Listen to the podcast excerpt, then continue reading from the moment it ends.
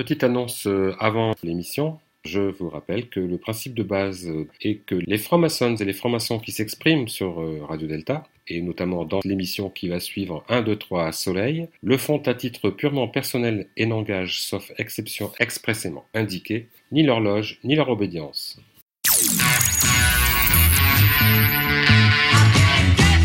Vous êtes sur Radio Delta, la radio qui rayonne entre les oreilles.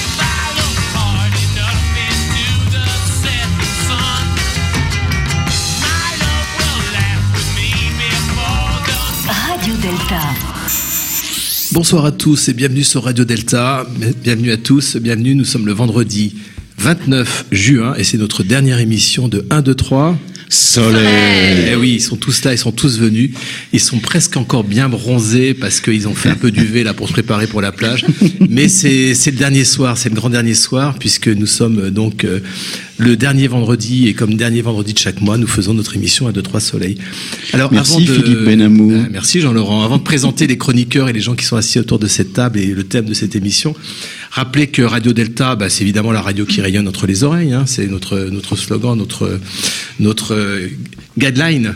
Euh, c'est une radio libre, indépendante, bénévole. On est tous bénévoles. Et oui, on aimerait bien être payé, mais on n'y arrive pas. C'est une radio web, une radio web à retrouver euh, sur notre site Radio Delta. Donc, ne nous appelez pas pour nous demander la fréquence. Il n'y a pas de fréquence. C'est radiodelta.fr et ensuite vous avez accès en direct, comme là ce soir, puisque vous êtes déjà très nombreux à nous écouter. Et puis surtout en podcast, puisque c'est là, alors là, c'est carrément l'explosion. Donc chaque dernier vendredi de, de chaque mois, de 20h à 22h, deux heures d'émission consacrées à la franc-maçonnerie, mais pas seulement sur des thèmes maçonniques, ça peut être des thèmes comme ce soir, on va voir qu'il n'y a pas évidemment un thème maçonnique, avec des invités, des chroniqueurs qui sont maçons ou qui sont pas maçons, qui disent qu'ils sont maçons ou qui disent pas qu'ils sont maçons, puis quand ils disent qu'ils sont maçons, on ne les tuile pas, donc on ne sait pas finalement s'ils sont vraiment maçons. Peu importe. Voilà. Donc en fait, vous pouvez écouter cette émission comme vous le faites. euh, en direct ce soir. Et puis, bien sûr, et c'est là un peu notre succès, n'est-ce pas, Gilles hein, Gilles à la technique, surtout en podcast, puisqu'on est à plusieurs milliers, milliers, de milliards de, de milliers Absolument. de podcasts. Alors, on salue également euh, nos collègues et amis de Deux colonnes à la Une qui nous ont rejoints. Deux colonnes à la Une, c'était une radio euh, maçonnique, une émission maçonnique préhistorique qui nous a rejoints, c'est-à-dire qu'ils ne fait pas du direct, eux. Mais euh, on les héberge, on héberge les émissions. Vous pouvez également, sur le même site, accéder à toutes les émissions en podcast. Et on salue donc Bertrand et... Euh, comment il s'appelle d'ailleurs Et Fred, Frédéric. Voilà, Fred. on les salue tous les deux, au passage. Et puis, depuis quelque temps, nous avons également la chance d'accueillir en podcast, sous le bandeau de nos frères québécois, Tabarnak. Tabernacle. Tabernacle. Voilà. Donc, on salue également Franco, qui doit nous écouter, évidemment. Je ne sais pas quelle heure il est au Québec. On te salue, Franco.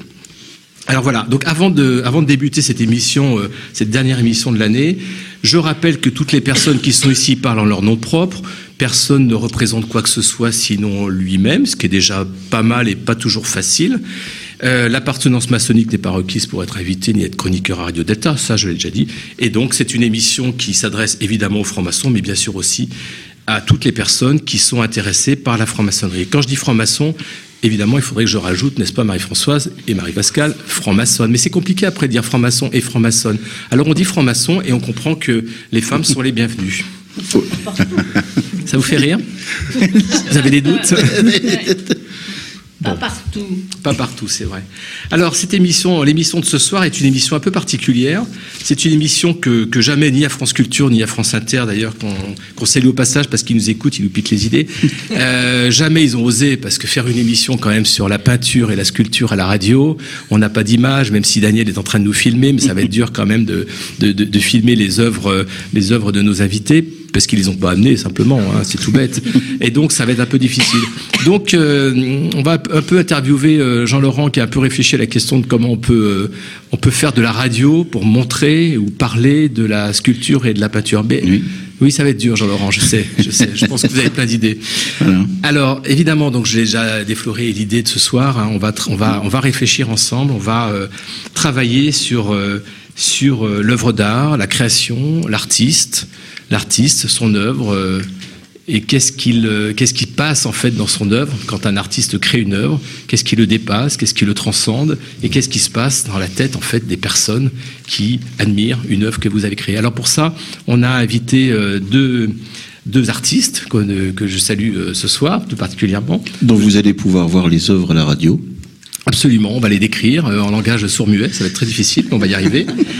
Alors je, je rappelle déjà que euh, une web radio, c'est une radio qui a un site, et donc sur le site, on mettra des liens sur vos, vos sites respectifs. Quand je dis vous, et je les désigne, mais là on le voit pas, il s'agit de, de Yann, qui est sculpteur. Bonsoir Yann. Bonsoir. Merci d'avoir accepté notre invitation. Alors, Euh, Je croyais que Yann était aux questions des auditeurs, moi. non, alors il y a deux Yann aujourd'hui. Alors il y a Yann YA2N qui est à la question des auditeurs et qui prendra la parole ce soir parce qu'il a plein de trucs à nous raconter. Et puis il y a Yann YANE qui est une charmante femme, qui est sculpteur, plasticienne, qui travaille à partir de matières, euh, elle va nous, vous allez nous en parler tout à l'heure, à partir de résine, de verre et de miroir. Vous faites aussi des performances, vous avez travaillé avec une troupe de danseurs. Enfin, vous allez, vous allez nous raconter tout ça à travers les, les thèmes qu'on va, qu'on va évoquer ce soir. Donc merci euh, d'avoir accepté notre, notre invitation. Merci de m'avoir invité.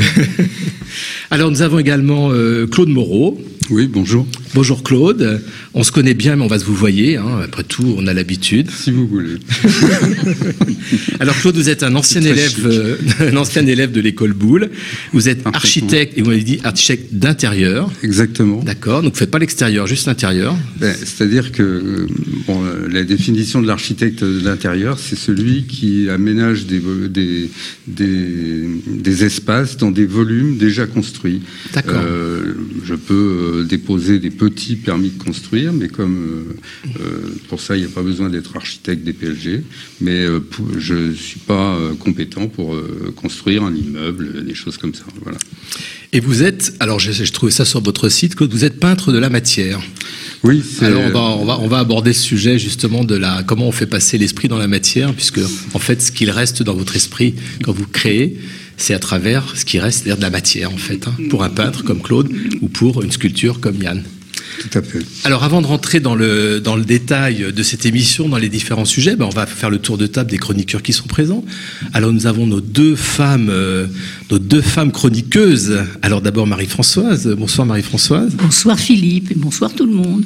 Alors Marie-Françoise, on vous présente plus, on vous connaît tellement bien. Alors je sais que Lily est pas très loin, sous les pieds peut-être, non Voilà, elle était là, merci. Nous avons également euh, Marie-Pascale Scholler qui est là, présente. Bonsoir, Et je crois que ce soir, Marie-Pascale, vous allez nous parler des femmes. je vais la- vous parler de Niki de Saint-Phal. Niki de Saint-Phal. C'est une femme Bon, d'accord. Continuons le tour de table. Frédéric Pierre, Bonsoir à tous. merci d'être revenu sur Radio Delta. Vous nous manquiez, Frédéric Pierre. Je crois que vous allez parler que vous allez nous raconter que votre âme s'est troublée. C'est oui, ça c'est ça. Mon âme s'est troublée euh, ce matin et je voudrais voir comment est-ce qu'on peut préparer la grande acceptation que nous avons vécue. Alors, à côté de Frédéric Pierre, il y a Yann, Bonsoir. avec deux N, qui est là à l'écoute des auditeurs de ce soir qui vont évidemment nous poser sculpteur, plein de donc. questions. Sculpteur de l'écoute des auditeurs. Sculpteur de questions. Sculpteur de questions. Jean-Laurent Turbet, Présent. on ne vous présente plus. Si. Si, alors Jean-Laurent Turbet, c'est fait. Jean-Laurent Turbet, bah bonsoir, merci d'être venu, comme on bonsoir, dit. Philippe, merci. oui, oui. hein. Alors vous allez nous parler, vous, de comment on parle de peinture et de sculpture à la radio. C'est ça, Et puis on fera un petit bilan à la fin de l'émission pour dire si on est arrivé à finalement à parler de sculpture et de peinture à la fin de l'émission. C'est ça. On parlera. Pas très loin, pas très loin, nous avons Franck Foucret, Bonsoir. artiste de son genre, qui a toujours un tour dans son sac et sous son tablier. Alors, Il n'a pas toujours tout sous son tablier, mais il y a souvent des tours. J'ai envie de rester anonyme. je veux pas que ça se sache. C'est Franck F. Et Franck F va venir, va, nous- va nous va nous parler de son dernier ouvrage. Il y en a déjà, je sais plus, 3, 4, 5, 6. C'est le quatrième, C'est le quatrième, toujours dans la même collection, qui s'appelle Le Manuel de secours pour vénérable maître, très seul en loge. Il Ah. faut s'attaquer au vrai problème. voilà, donc les apprentis, les compagnons, c'est accessoire. Là, on a le vrai problème, les vénérables. Voilà, vous allez nous dire et nous donner envie euh, de- d'acheter et surtout de lire ce livre. Et puis à côté, euh, Patrick Vidal. Bonsoir Patrick. Je ne sais pas si Patrick a un micro. A priori non. Bon alors Si. bonsoir Patrick. Bonsoir Laurent. Et Patrick va nous faire, comme à son habitude, une chronique euh, flamboyante, flamboyante, euh, sans préparation, même s'il a un petit carnet avec quelques notes, mais je suis sûr qu'il n'a rien préparé et c'est très bien parce que c'est comme ça. Très bien. Et c'est comme ça qu'on est souvent le meilleur. Et notre Viviane qui est excusée. Alors notre Viviane Bensoussan qui est excusée, qui doit être quelque part entre New York et, euh, et San Paolo. Je ne sais pas trop où elle est, Viviane. euh. Dans un avion. Alors, nous avons également Gilles à la technique. Il, est- il est- Last il est but not tellement, least. tellement, tellement discret et efficace qu'on l'oublie souvent, et pourtant, c'est vrai que sans lui, Bonsoir Philippe. c'est vrai que sans, c'est vrai que sans Gilles, c'est vrai que sans Gilles, Spontanément. rien ne pourrait se faire. Daniel, Daniel euh, à la vidéo, vous savez que vous pouvez retrouver sur, euh, sur notre site, pour ceux qui veulent pas écouter l'émission en entier, Daniel nous fait une- un petit montage d'une vingtaine de minutes, une trentaine de minutes, qui est à la fois cocasse, amusant, et on retrouve bien l'esprit de l'émission. Et puis enfin Jean-François, notre pèlerin infatigable, Oh, qui ce soir, je crois, va euh, rester en back-office. voilà, tout à fait.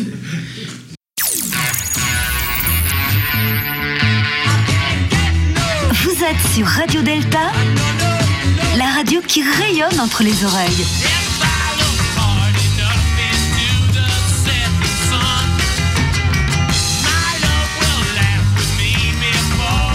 Radio Delta. Sur Radio Delta, émission à 2-3 Soleil. Et ce soir, nous allons parler de sculpture et de peinture avec nos deux invités, Yann, sculpteur, et Claude Moreau, peintre. Avant de, de poser des questions directes comme ça à nos, à nos, à nos invités, euh, pourquoi, pourquoi avons-nous eu euh, cette idée d'avoir une émission sur, euh, sur l'art et plus généralement sur la peinture et la sculpture? Euh, tout le monde sait, bien sûr, que les francs-maçons euh, sont issus des constructeurs de cathédrales, des tailleurs de pierre. Donc, ce sont des constructeurs, ce sont des personnes qui taillent la pierre, donc qui travaillent la matière. Et on sait que dans l'initiation maçonnique, il y a une forte relation entre la matière et l'esprit. Et quand on travaille la pierre, on se travaille soi-même, on se construit soi-même, etc., etc. Donc, on a voulu euh, euh, aller, non pas, enfin, je dirais, on a voulu sortir de la loge et aller euh, rencontrer euh, des artistes qui, eux, travaillent la matière avec, j'imagine, pas simplement l'esprit de transformer la matière, il y a certainement quelque chose derrière, et c'est ça qu'on va, qu'on va essayer de creuser avec, eux et avec euh, nos chroniqueurs et avec nos auditeurs. Alors, pour, pour, commencer, pour commencer cette émission, ce que, la question qu'on s'est posée quand on a préparé l'émission avec l'équipe, on s'est dit que finalement, quand il y avait plusieurs façons de, peindre et de sculpter. Euh, On peut avoir des choses qui sont très figuratives, des choses qui sont très représentatives, et même quand c'est très figuratif, on espère, l'artiste, je pense, espère qu'il se passe autre chose que simplement ce qui est, perçu par la vue, même si c'est très beau, même si c'est magnifique, etc. Donc en fait, on a imaginé l'idée de que vous étiez, vous les artistes, euh, en train de peindre ou de sculpter, en tout cas de travailler la matière pour peindre ou sculpter l'invisible. Et c'est cet invisible qu'on aimerait bien euh, cerner avec vous. Qu'est-ce qui se passe finalement euh, en vous? Qu'est-ce qui se passe quand vous créez une œuvre? Quand Claude peint ou quand Yann euh, travaille cette matière, donc elle va nous, nous parler, euh, faut aussi nous expliquer un petit peu votre pratique euh, d'artiste. Qu'est-ce qui se passe, à votre avis, dans ce qu'on pourrait dire le passage de l'invisible au visible, donc à la manifestation à travers votre œuvre Et Yann? inversement, oui. Et inversement. non, non. Euh, non, quand je sculpte, euh, je ne pense pas du tout à l'invisible. non, non, je pense à la matière que je vais utiliser, mais ça correspond quand même bien en, amont à une démarche euh, particulière. Alors effectivement, moi, mes séries, je les appelle ce que je fais, ce que je vois et ce que je pourrais voir. Mais euh, je le répète, en travaillant, je pense pas du tout à l'invisible. Du fait que euh, il y a eu plusieurs périodes. Je vais vous parler de la première. Euh, quand j'ai utilisé la première fois les, les résines, c'était pour que la lumière traverse la résine. Donc j'ai fait voyager euh, la lumière dans mes résines. Et euh, ainsi, j'ai complètement fait chuter ce qu'on appelle les murs d'un comment dirais-je d'un cadre, les murs d'un espace, c'est-à-dire que j'ai fait circuler la lumière.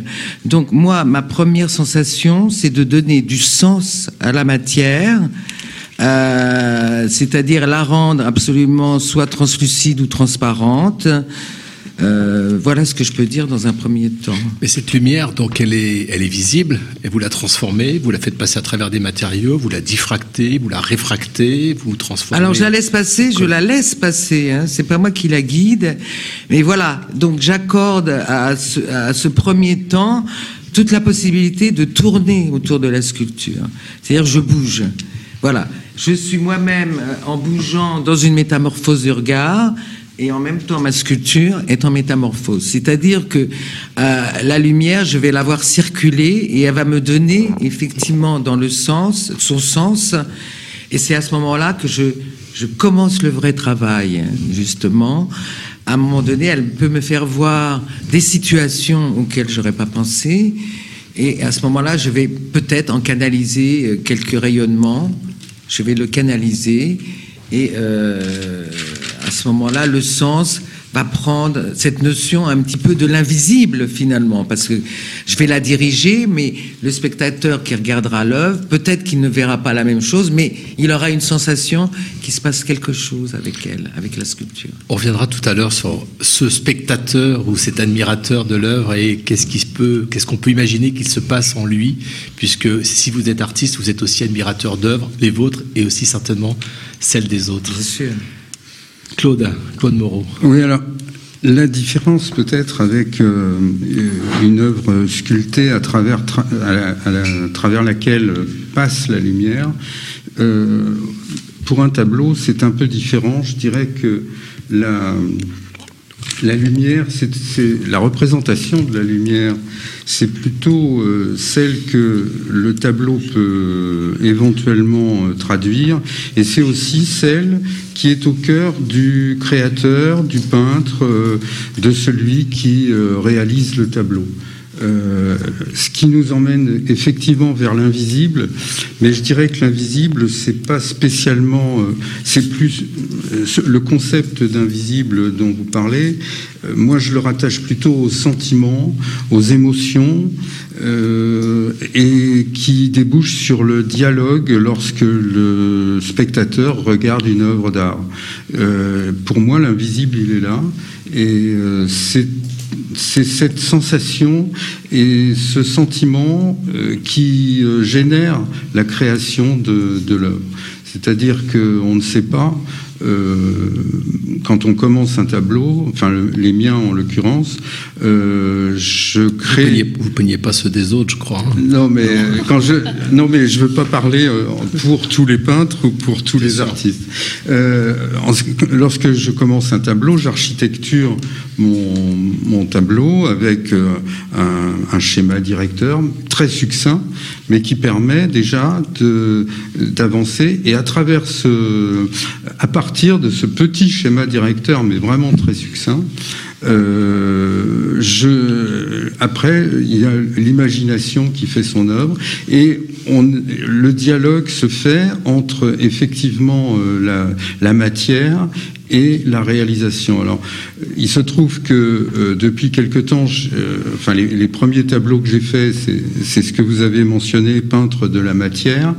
Euh, C'était une traduction des pierres brutes et des pierres cubiques qui émergeaient à travers ces, pierres brutes. Donc le, symbolisme est évident. Et j'ai évolué un petit peu, ou j'ai changé un peu mon, ma vision des choses pour être beaucoup plus dans le rêve. Et les dernières œuvres, euh, enfin les derniers tableaux que j'ai réalisés, euh, ce sont ce que j'appelle des envolées, c'est-à-dire qu'on part toujours euh, d'une d'un sentiment de chaos ou de sombre ou de, de quelque chose d'assez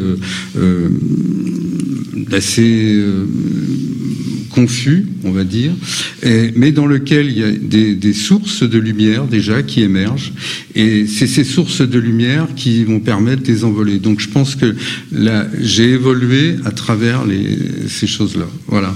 On va écouter, on va écouter un peu de musique. Euh, moi, j'ai souhaité qu'on écoute Morane parce que vous savez que cette, cette chanteuse euh, nous a nous a quittés récemment hein, et certains peut-être euh, l'appréciaient beaucoup. Moi, en particulier, je l'appréciais beaucoup. J'aimais beaucoup sa sa voix, sa gravité. Et il y a une chanson de Morane qui a qui m'a toujours fait vibrer, qui va encore me faire vibrer ce soir. C'est euh, le prélude de Bach. Ce que j'entends sous prélude du bac Par raison s'envole Vers le port du Havre et les baraques Et les cargos lourds que l'on rafistole. Et les torchères, les grues patraques. Les citernes de gasoil. Et toi qui courais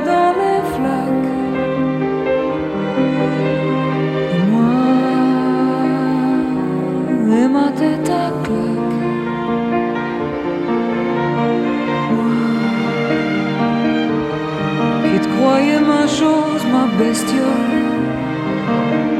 Et moi, moi je n'étais qu'un pot de colle.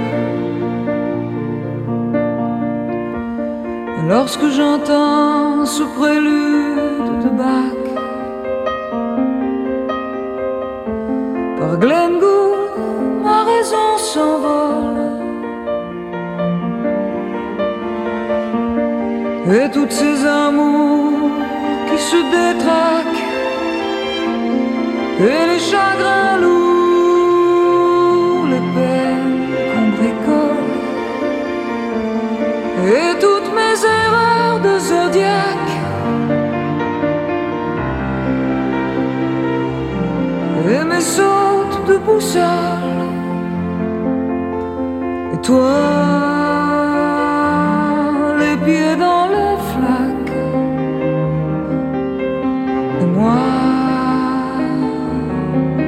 tête J'ai pris les remorqueurs pour des gondoles. Et moi Moi je traîne ma casserole. Dans cette décharge de rêve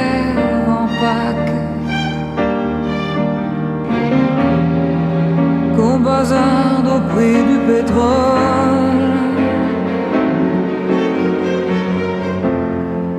Pour des cols blancs et des corbacs.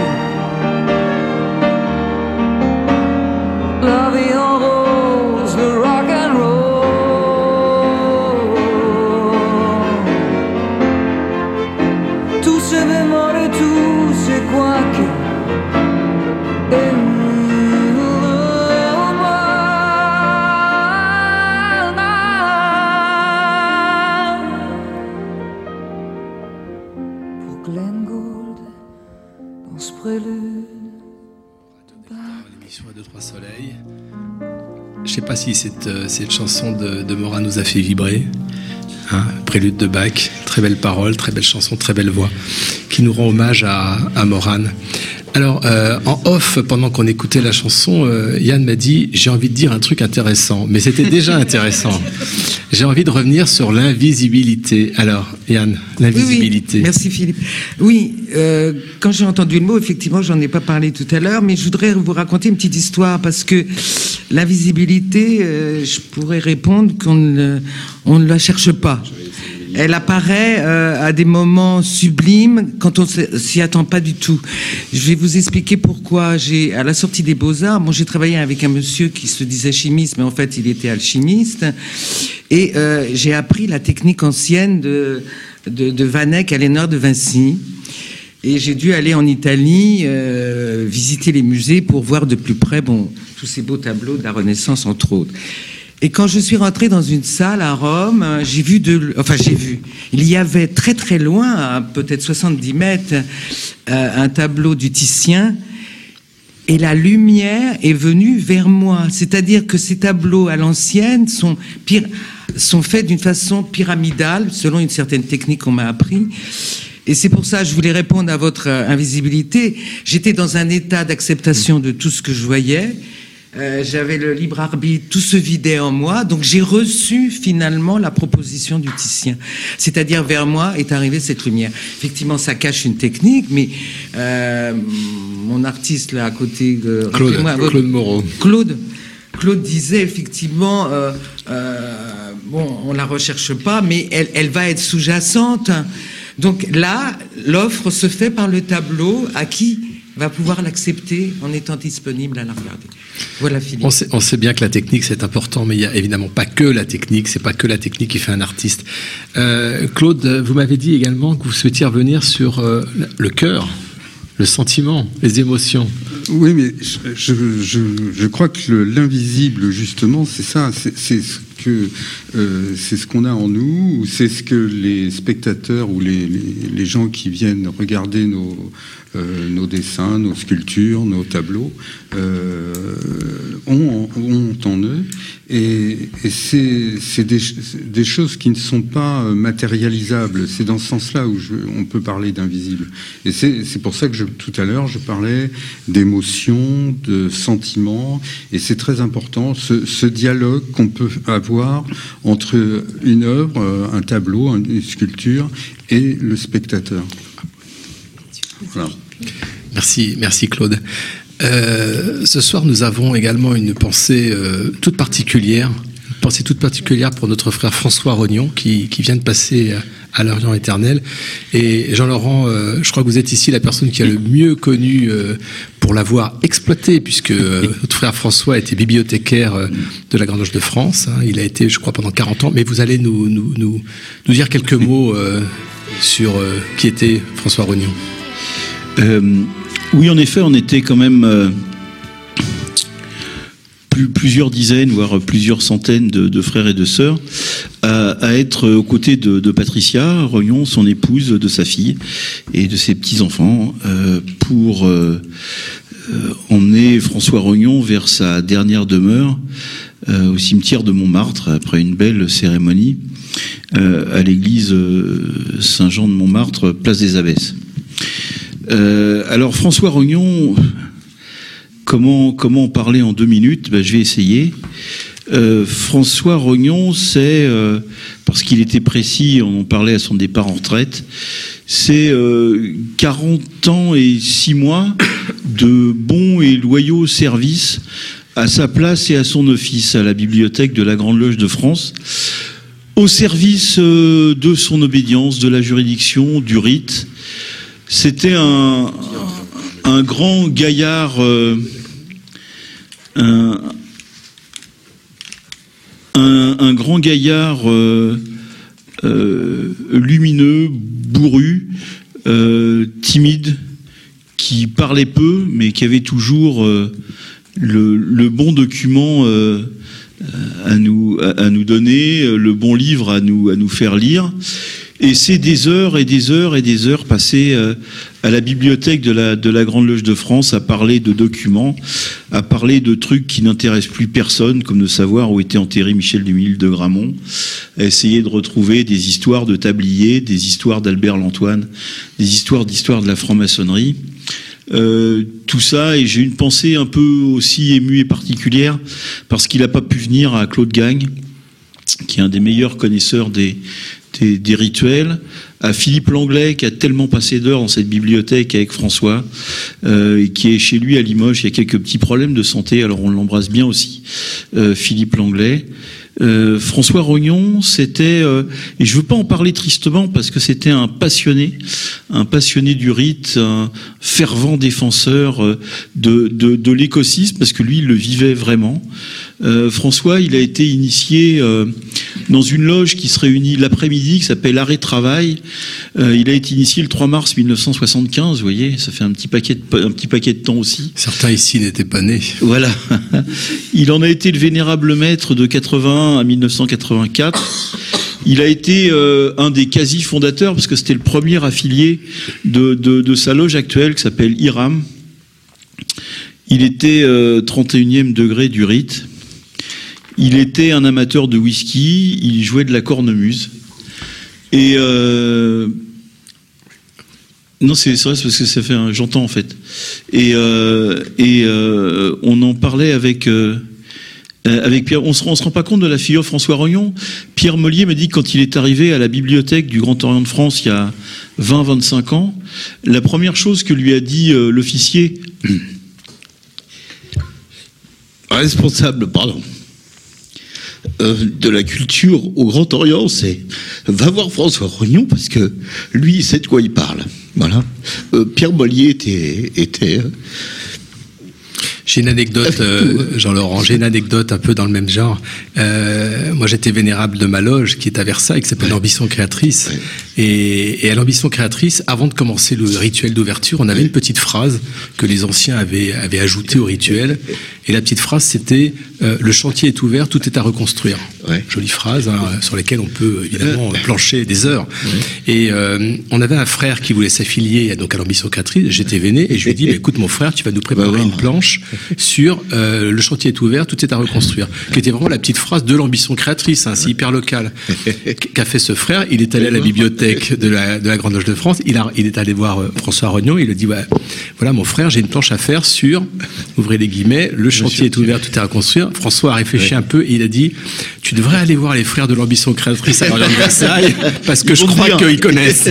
Voilà, c'est juste pour vous donner un peu le, la, la, connaissance incroyable, à la fois encyclopédique, mais aussi sur le sur le vécu des loges euh, qu'il connaissait, évidemment pas toutes les loges, bien sûr, mais ah, il, connaissait, des, énormément il connaissait des centaines de loges de la Grande Loge et des milliers de frères qui sont venus, euh, tout jeunes apprentis, lui dire tiens j'ai un truc sur le fil à plomb, j'ai euh, je sais pas, enfin tout, tout ce qu'on commence à faire euh, quand on quand on commence et puis même quand on quand on poursuit quoi. Et donc c'est vrai qu'il y avait euh, des centaines de frères qui connaissaient François parce que il était toujours prêt à se démener pour trouver un bouquin, un bout d'article, un bout de quelque chose. Voilà, et c'était et on était c'était bien d'être là d'être là ce matin pour pour l'accompagner. Pour l'accompagner dans la grande bibliothèque. Marie-Françoise. Moi, j'ai un souvenir de François Rognon euh, lorsque euh, des boîtes et des boîtes d'archives sont rentrées de Russie. Oui, il oui. y avait dedans des archives concernant les loges de la Grande Loge de France, mais aussi des archives concernant les loges d'adoption entre 1901 oui. et 1940. Et c'était un travail colossal que de faire l'inventaire de tout ça. Et Pierre euh, s'était rapproché des sœurs de la commission d'histoire de la Grande Loge féminine de France pour que ce soit elle qui fasse le catalogue des archives des loges d'adoption. Et en même temps, euh, bien entendu, elle pouvait en prendre des copies pour la commission d'histoire. Oui, mais ça a été euh, extraordinaire parce que c'est c'est lui qui est venu vers les sœurs en disant euh, c'est votre histoire, venez. et, et le travail a été exceptionnel. Et c'est vrai que c'est nos, nos, nos sœurs qui ont fait tout le travail pour répertorier ce qu'il y a dans les, dans les archives russes, ce qu'on appelle les archives russes. Et enfin, pour terminer sur, sur François, chose qu'on qu oublie aussi, c'est qu'il été reconnu non seulement par ses frères ici, mais, euh, mais à l'international. Il y avait Tad du musée de, de, Berlin, de pardon du musée euh, euh, en, en, Allemagne qui, qui, qui, était là, qui était là aujourd'hui. Et François Rognon était le chairman, ce qu'on appelle le président en titre de l'association internationale des, des, musées maçonniques du, du, du, du monde. Euh, qui réunissent tous les musées maçonniques, hein, de la Grande Loge d'Angleterre, les États-Unis, euh, l'Europe, etc. Et le, le, responsable, le président, le, le, le chairman, comme ils disent là-bas, euh, était jusqu'à ces derniers jours euh, François Rognon, à, à, à l'unanimité reconnu, à l'unanimité de ses pairs, comme étant l'un des, des, des, meilleurs connaisseurs de, de l'histoire et de, et de la symbolique maçonnique, non seulement en France, mais, mais également à l'étranger. Voilà. On va dédier le morceau suivant à, François et à Patricia Rognon.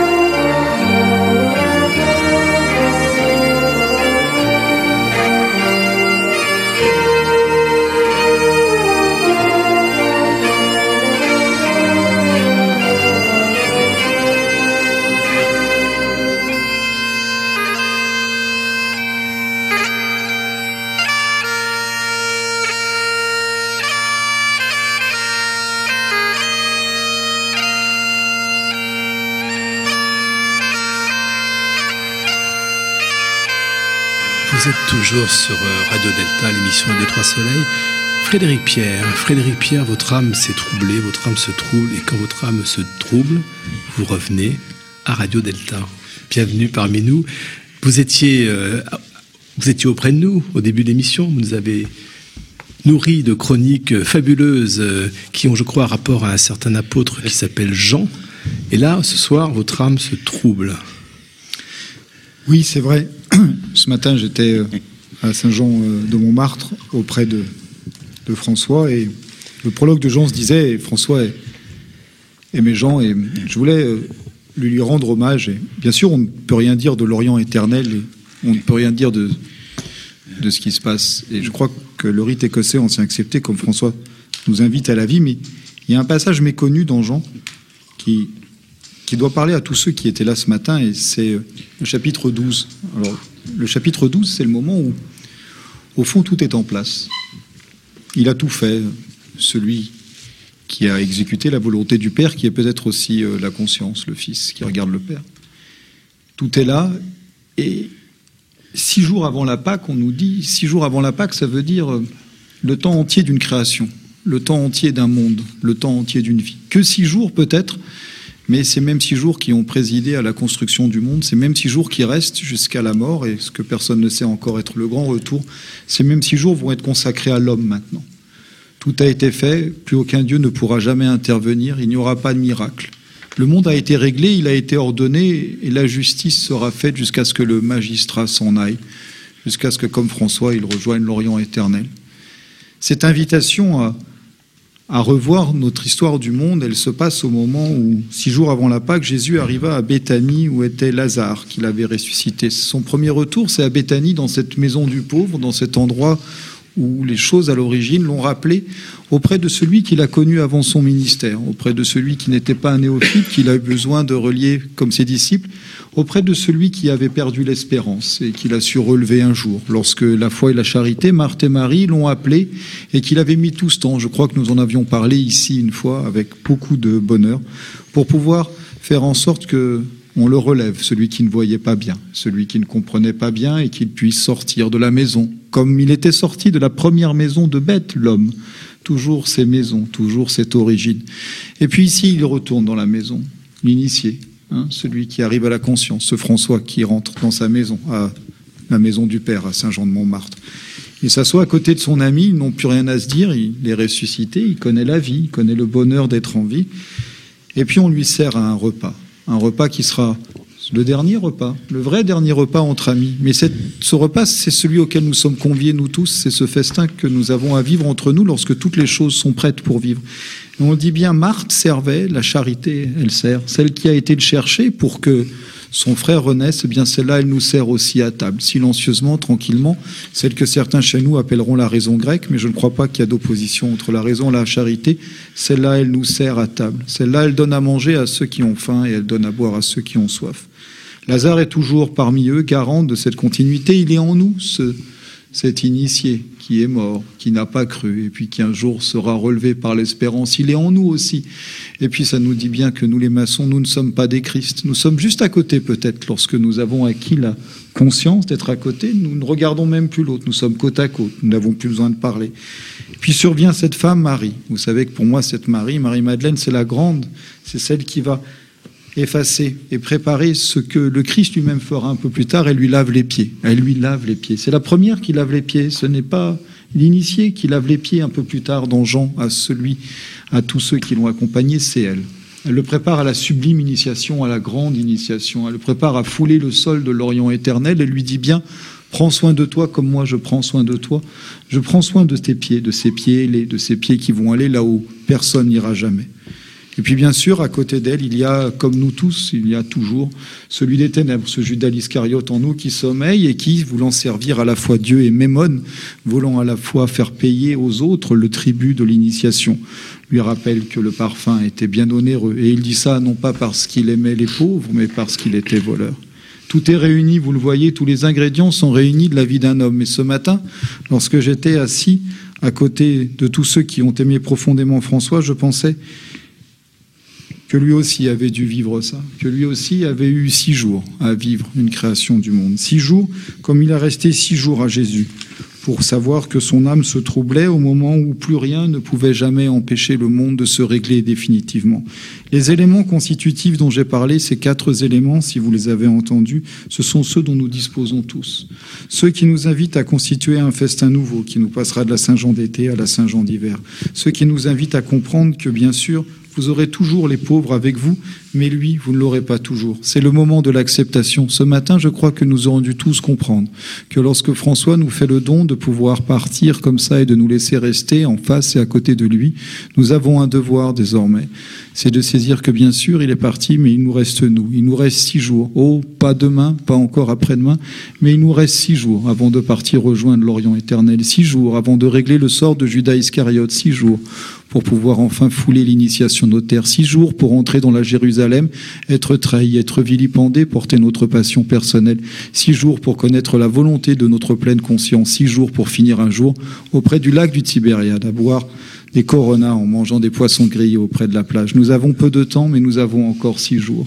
Nous avons tout le temps de la vie devant nous, mais nous n'avons que la vie des hommes. François, où que tu sois, je te dédie ces quelques mots.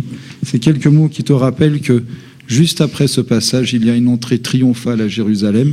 Et pour moi, qui fais partie de ceux qui croient profondément que le souffle de vérité règne quelque part, je te souhaite, François, d'être entré ce matin triomphalement dans la seule Jérusalem qui reste la nôtre, celle du cœur intelligent que tu nous as conviés à devenir.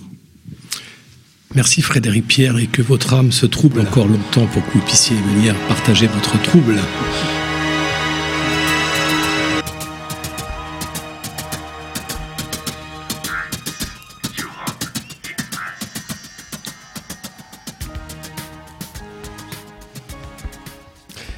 Vous êtes toujours sur euh, Radio Delta de Trois Soleils. Alors nous allons revenir sur notre thème de, l'émission avec euh, avec euh, Yann et, Claude, nos deux nos deux artistes, nos deux artistes qui viennent nous nous parler de leur de leur œuvre, de leur travail, de leur de leur création, de leur de leurs sentiments, de leur exaltation également. Et j'aurais aimé leur leur poser la question suivante. On a vu tout à l'heure qu'il y avait une rencontre entre l'esprit et la matière, en quelque sorte, puisque vous travaillez la matière, mais vous êtes euh, évidemment, comme nous tous ici, constitués de matière, mais vous êtes aussi des esprits. Donc il y a rencontre entre la matière et l'esprit. Et la question que j'aimerais vous poser, c'est qui dirige qui? Qui dirige quoi? Et quoi dirige qui? Quoi dirige quoi? C'est la matière ou c'est l'esprit? C'est qui? C'est quoi? Qu'est-ce qui se passe finalement entre l'esprit et la matière quand vous êtes dans l'œuvre, dans votre œuvre? Je crois que ce qui compte, c'est que comme, euh, enfin, on tend vers ça. On tend à ce que l'esprit justement domine la matière. C'est pas toujours évident, c'est pas toujours simple, et c'est un long cheminement, je crois. Euh, il est sûr que tout à l'heure j'évoquais un peu ma démarche créative et euh, on peut dire que le schéma directeur qui guide euh, un peu le, début d'un tableau, c'est plus matériel, mais très vite, il faut que l'esprit domine ce moment. Et, ce, ce, plan, ce, ce, premier plan, ce, schéma directeur, il est quoi? Il est guidé par, euh, par un équilibre, par une harmonie, par quelque chose Alors, qui est de l'ordre de la technique Il est guidé certaines. Non, il n'est pas guidé par l'intuition. Et justement, là, on peut parler de raison, on peut parler de, euh, de, de, choses extrêmement euh, précises, matérielles et fondamentales, organisées, je dirais presque mathématiques. Et mes précédents tableaux étaient le, schéma directeur sur lequel je parlais, je partais, pardon, euh, c'était le, le, compas et l'équerre, c'est-à-dire euh, l'équerre pointe en bas avec euh, l'angle à 90 degrés et le compas. euh, Seriez-vous franc-maçon? Mais vous me reconnaissez peut-être. et, euh, et euh, donc c'est pour dire que je commençais ces tableaux euh, avec ce schéma-là. Et puis très vite, euh, sans pour autant s'en séparer complètement, euh, la, manière de dessiner, la manière de peindre, l'augmentation, enfin l'apport de, matière, parce que je rajoutais beaucoup de matière euh, sur ces tableaux. Euh, donc influençait le, le, résultat. Et l'évolution que, que j'ai maintenant, c'est justement donner, essayer de donner un peu plus de place à l'esprit qu'à cette matière. Est-ce que Yann, Yann, veut dire Ah oui, moi je, ouais, j'ai d'autres idées. Je pense que dans, dans, la création, on peut pas parler de domination, absolument pas. Enfin, c'est pas c'est pas du tout mon terme. On ne domine rien du tout. Ce qu'il y a, c'est que en amont, on est supposé avoir répété un geste euh, plusieurs fois, d'avoir adopté une technique, d'être rassuré par le geste et d'autre part euh, l'esprit, c'est-à-dire la pensée de la créativité. Je veux dire, ça fait partie effectivement de de la vie courante, de la vie de chaque jour, euh, les choses qui ont évolué, qui se sont transformées. Donc moi, j'attribue le mot métamorphose, c'est-à-dire qu'on est constamment en métamorphose, que ce soit avant, pendant ou après quand on arrive à, à, à commencer son travail, euh, je reviens sur ce terme parce que moi je fonctionne comme ça, c'est personnel, euh, il y a d'autres artistes aussi, c'est-à-dire que je me vide complètement, c'est-à-dire que à l'intérieur de moi, après une méditation, c'est-à-dire un, calme, pas trop longtemps, je veux dire, je suis recevable de, de tout de l'extérieur. Donc je vais commencer à travailler comme ça. Donc moi, ça va être un phénomène tout particulier, c'est-à-dire il va y avoir des choses qui vont rentrer en moi, les idées, le cerveau va travailler, la pensée, euh, euh, je m'évapore aussi à l'extérieur. Il va y avoir une relation entre l'espace de mon atelier et le démarrage de mon œuvre. Et donc, euh, donc mon œuvre n'a pas de titre, hein, moi, au, départ. Hein. Elle n'a pas du tout de type. Elle a simplement un raisonnement que j'ai pu avoir effectivement pendant la semaine où il s'est passé quelque chose, ça a déclenché une lecture, un mot, une phrase. Donc, euh, euh, pas de domination, c'est-à-dire que la matière, elle va se transformer avec mes mains mais avec une pensée qui est déjà, qui commence à rentrer en moi et qui va communiquer avec. Euh, C'est-à-dire que le dire, c'est ça que je voulais dire, c'est le dire et le faire vont fonctionner ensemble. Donc il y a une partie d'intuition, effectivement, et pas de domination. Merci Yann. Claude, j'ai dit. C'est dit. Vous avez dit. Je, je, vois que vous connaissez bien notre vocabulaire. Oui, euh, bien. Claude, euh, Claude, comment on peut relier euh, finalement l'acte de, de, création du créateur que vous êtes avec l'acte de, de, création et de recréation ou de récréation qu'on pratique dans les loges maçonniques? Quel lien vous faites euh, après, je poserai une autre question sur un peu votre démarche maçonnique par rapport à votre démarche d'artiste, mais quel lien est-ce qu'il y a un lien qui, qui, qui vous est, est quelque chose qui, qui, résonne en vous entre le, ce qui se passe dans la loge maçonnique où finalement quand on ouvre les travaux on, on crée le monde on le recrée le monde hein.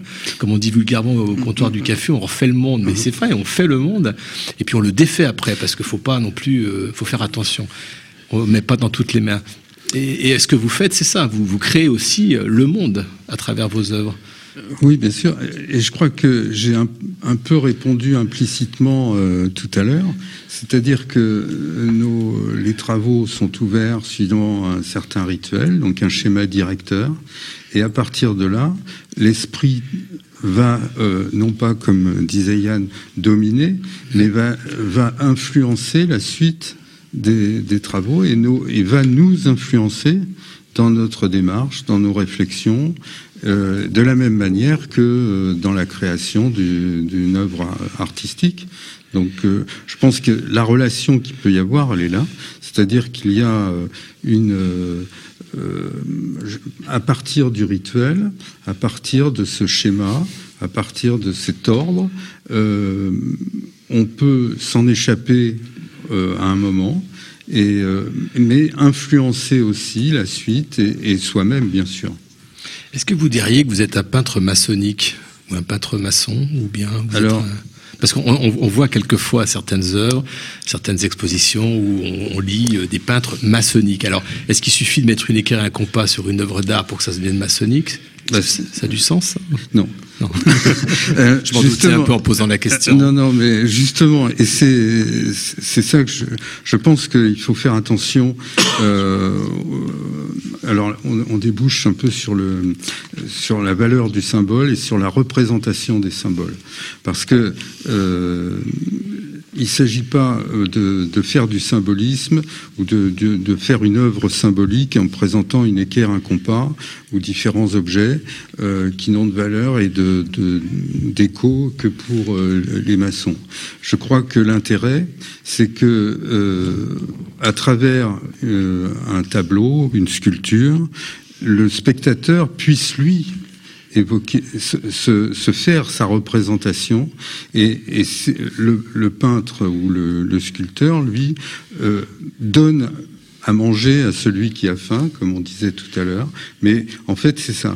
Et, le vrai symbole, euh, le, le, la- il me semble que la, la vraie euh, démarche artistique et symbolique, c'est justement quand on, on est le profane n'est pas obligé de l'avoir. Celui qui est initié ou celui qui a euh, une forme, enfin qui a été initié, oui, peut euh, dé- dé- débusquer quelques symboles. Il peut voir un peu dé- décrypter euh, la démarche du, du créateur. Mais c'est pas, euh, euh, je pense, je, moi je m'élève beaucoup contre euh, la représentation de tableaux avec euh, un compas, une équerre, et je trouve ça, je, je trouve que ça ne sert pas à grand chose, voilà. En plus, quand on, quand on voit vos œuvres, parce qu'on a, évidemment, en préparant cette émission, on est allé voir euh, sur votre site. Alors, ce ne sont pas les œuvres, ce sont que des représentations numériques.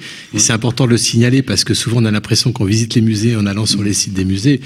Il y a quand même l'idée de la matière, ce que disait euh, Yann aussi avec le rapport à la lumière, avec le tableau du Titien, qu'on ne retrouve absolument pas sur les œuvres qui sont numérisées, même si elles sont parfaitement numérisées entre autres définitions.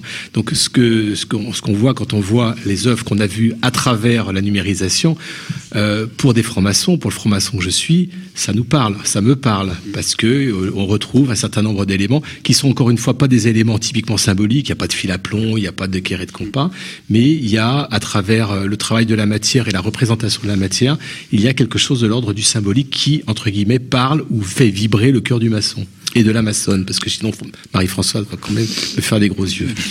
Tout à fait. Euh, c'est exactement ça, puisque euh, j'ai fait dernièrement une exposition en province et euh, où personne ne sait, euh, ne connaît mon appartenance. C'est raté, maintenant tout le monde connaît, la terre entière est au courant. et, et, euh, j'étais interviewé par euh, euh, une journaliste euh, qui après a écrit que j'étais le peintre de l'espoir. Et justement, en lui expliquant que euh, mes tableaux avec il y avait euh, toute l'évolution en fait sur, dans cette expo, et donc euh, la, pierre, la pierre cubique qui sort du chaos avec ses pierres amalgamées, et, et puis pour moi, c'était justement le symbole de la perfectibilité de l'homme et de, son, de l'espoir qu'on pouvait avoir de construire quelque chose. Et puis, euh, pour aboutir à, ces envolées, qui sont la même démarche, mais représentées différemment. Et là, il faut être beaucoup plus, euh, euh, c'est moins sensible à celui qui est maçon ou celui qui ne l'est pas. Gilles, vous aviez une question à poser. Oui, moi j'écoutais Claude tout à l'heure euh, en regardant le site et donc je faisais défiler euh, les, représentations, numériques de ces toiles euh, qui sont très minérales pour, pour cette qu'il. Et, moi, plus que le- les, aspects symboliques qu'on peut y voir, ce, que j'aime dans, les, dans les peintures de Claude, c'est que en fait, quand, quand je les regarde, je, je passe à travers. Faut que je- des fois, il faut que je me tienne à l'écran parce que sinon, je passe à travers. Et, et voilà. Tiens-toi, Gilles. Reste avec retenir. Gilles, reste avec Et, et je passe. euh, c'est comme si je prenais euh, du peyote le- ou quoi que ce soit d'autre. Je passe à travers. Je trouve qu'au-delà de tout ce que vous pouvez représenter, ce sont des portes ouvertes sur vraiment quelque chose d'autre. Alors, le quelque chose d'autre, après, chacun peut y mettre ce qu'il veut. Moi, j'y mets pas mal d'universalisme là-dedans et de et, et d'unité. Et j'aime beaucoup, euh, j'aime beaucoup ça. Voilà. Merci. Merci beaucoup. C'est très touchant. Jean-Laurent. J'étais très content de la réponse de Claude sur euh, l'art ou je sais pas quoi, la, la sculpture maçonnique. C'est Clémenceau disait qu'il suffisait de rajouter le mot militaire à, un autre mot précédemment pour en faire perdre euh, le sens initial. Ainsi, la musique, la musique militaire, c'est pas de la musique, et la justice militaire, c'est pas, pas, de la- c'est pas de la justice non plus. Je crains qu'il en soit un peu de même avec l'art, n'est-ce pas? Et que l'art maçonnique ou la musique maçonnique euh, comment dire, perdent un peu, perdent un peu de sa substance avec l'ajout de, du, du- du mot maçonnique après. Faisons de la musique, utilisons-la en loge si elle convient, si elle est belle et si elle touche celui qui a envie de la, la faire. Faisons de- des belles œuvres d'art et si ça touche le cœur des maçons, tant mieux. Maintenant, le reste, c'est un peu superfétatoire. Et, et- et ceux qui se posent la question sur la musique maçonnique peuvent aller écouter en podcast notre émission, nos deux émissions que nous avons fait sur la musique, hein, nos deux émissions sur Alors la je dois musique. dire que la musique, ça passe mieux à la radio. C'est plus facile, c'est plus facile. Vous nous direz tout à l'heure, euh, Jean-Laurent, si on a réussi à faire passer euh, la sculpture et, et la peinture à la radio. Je peux parler en braille aussi.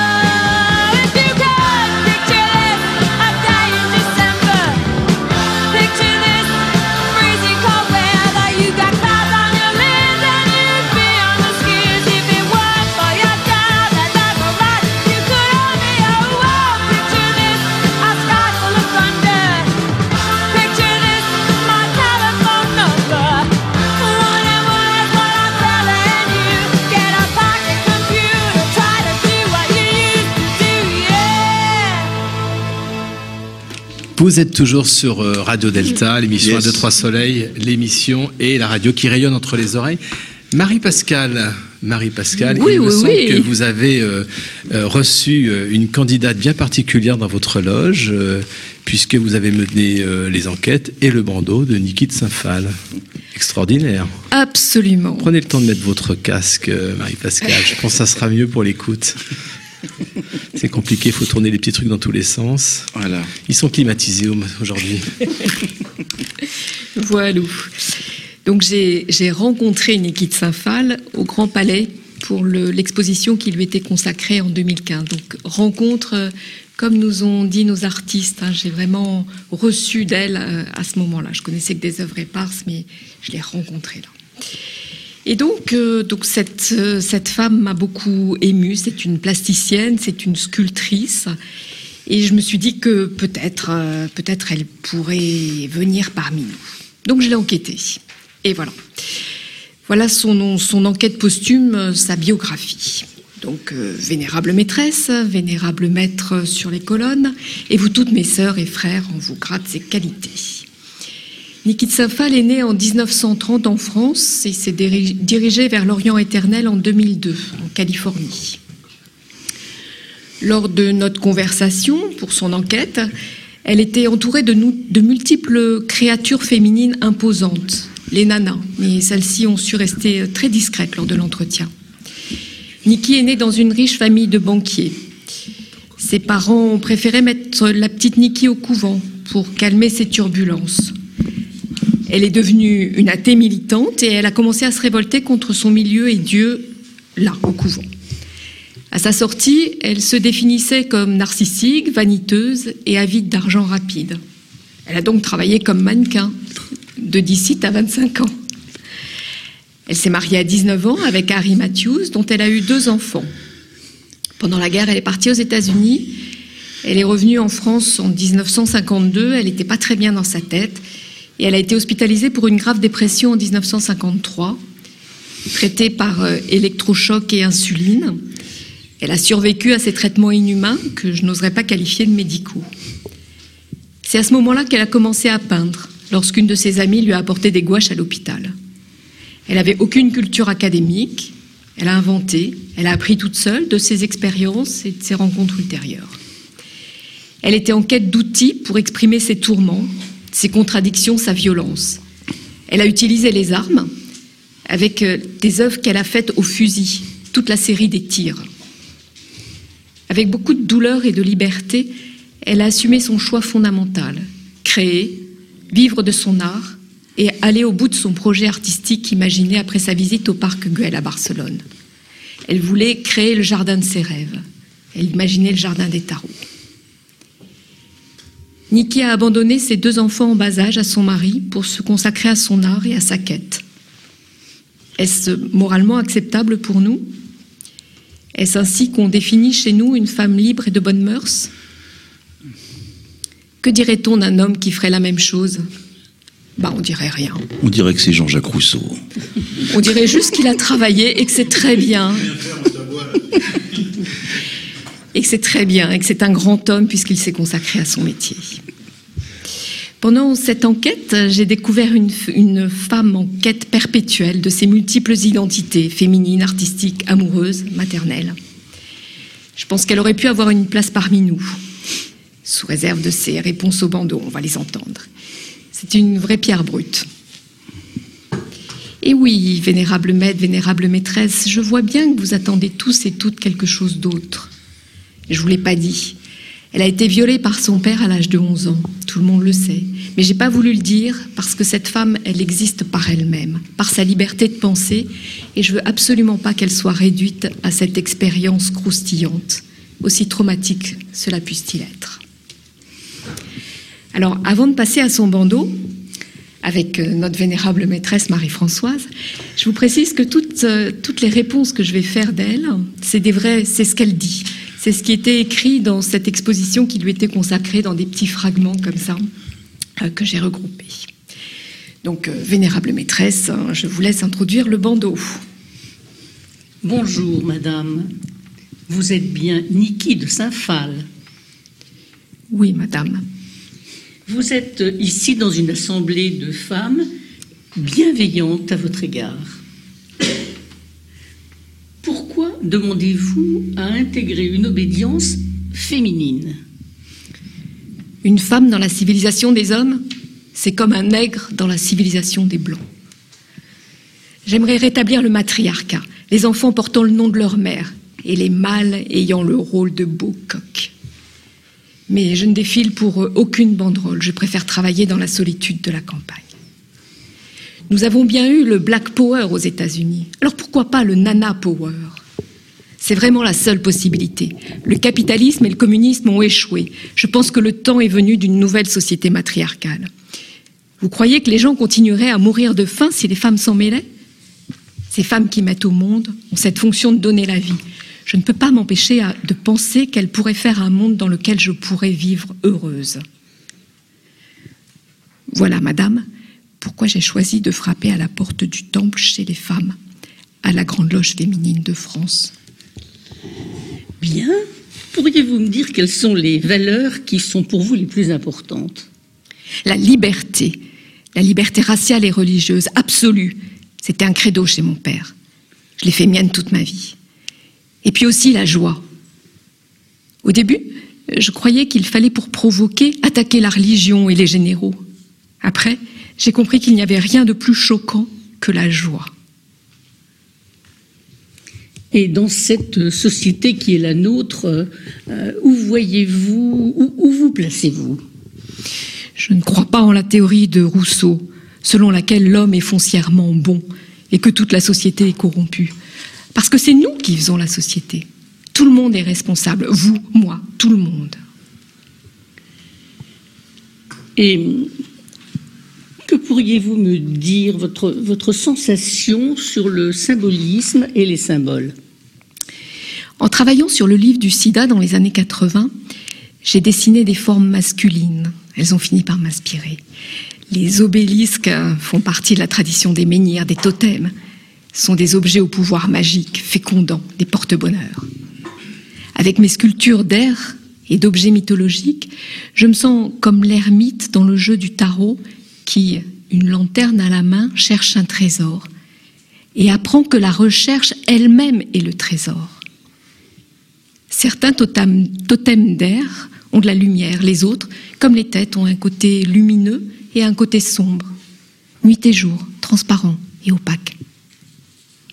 Vous venez de parler d'alchimie. Pourriez-vous me préciser ce que vous entendez par là?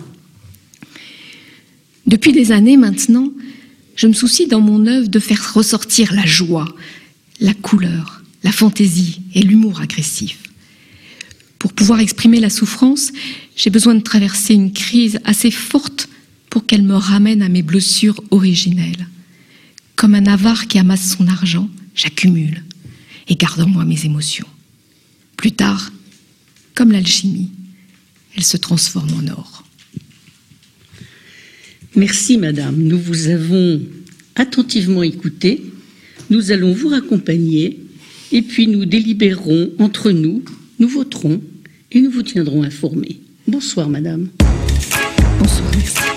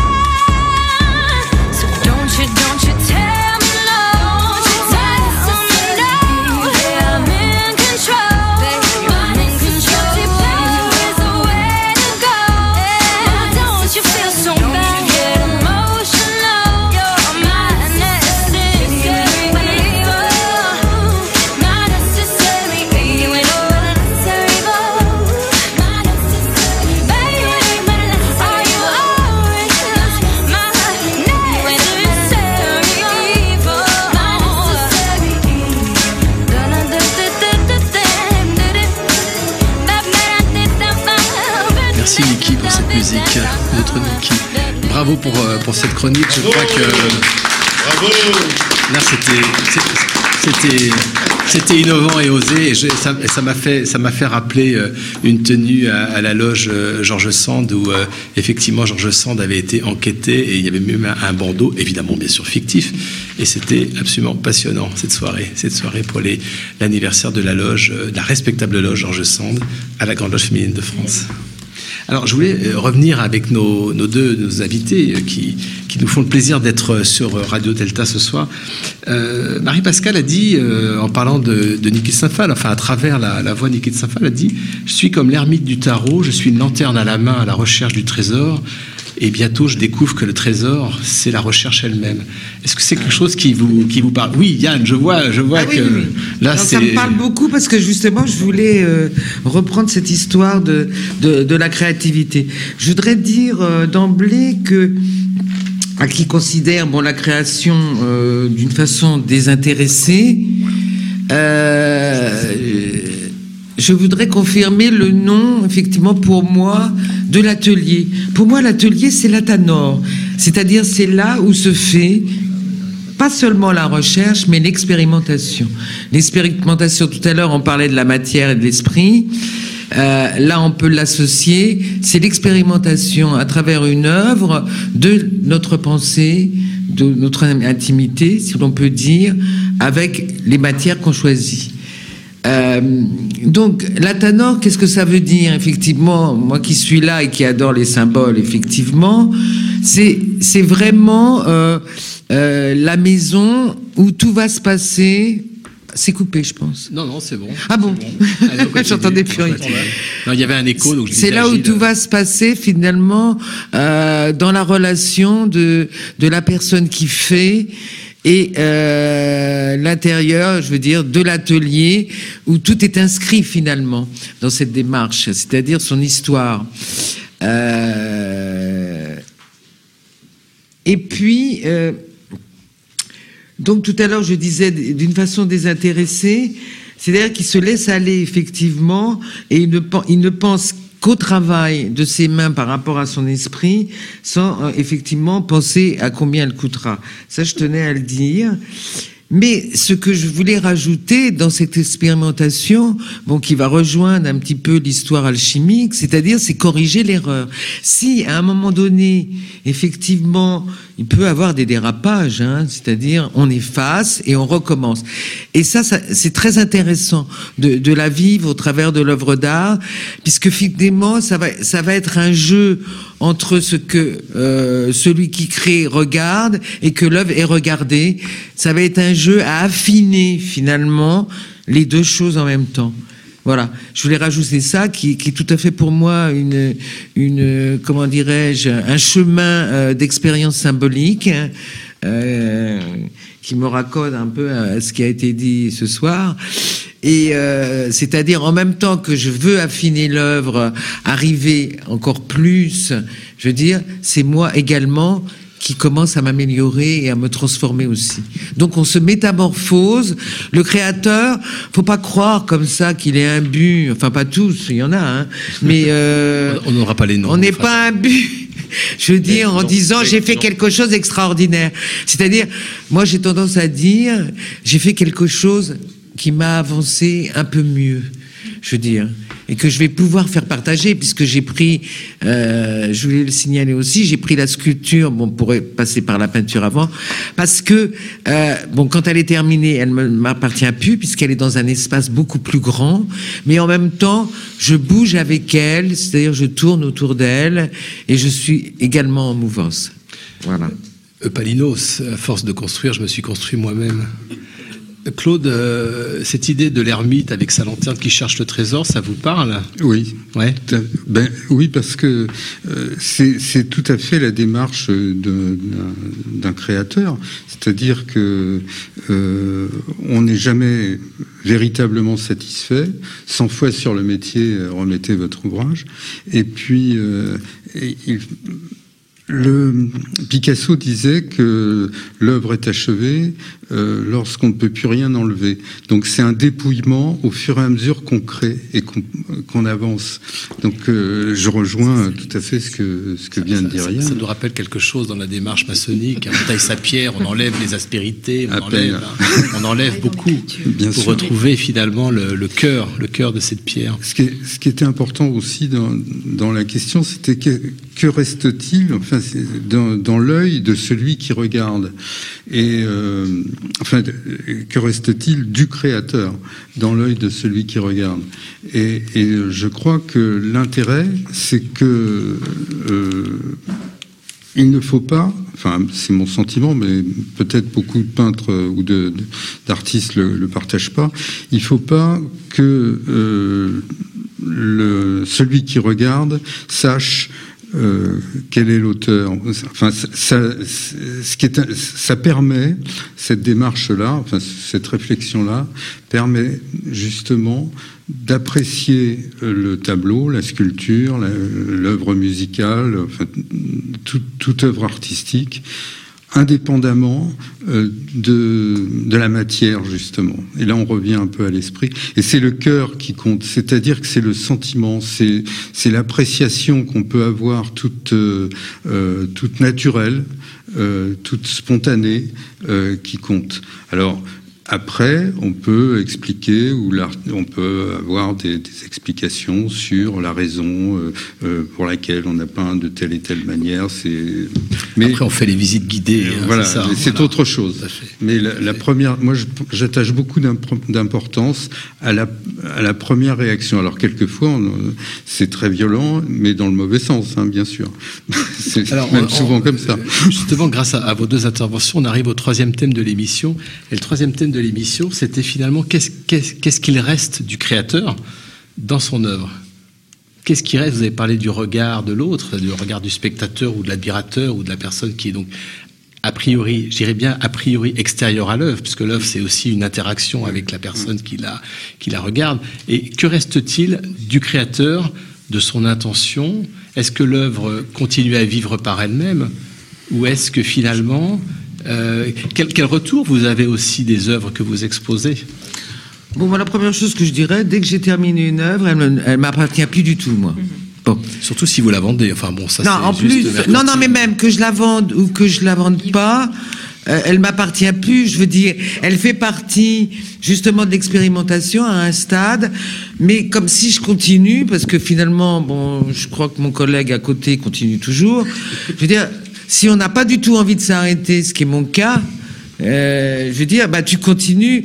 Elle est de côté, mais elle est pas, elle est pas oubliée parce qu'elle est à un stade de ta vie, un peu comme ta vie sentimentale. Soit que tu le mets dans le placard, ou soit que tu le mets à côté, parce que peut-être qu'il y a des choses que tu n'as point vues et que tu peux revoir dans, Ça, dans c'est- l'œuvre. C'est l'amant qu'on met dans le Et ça, placard.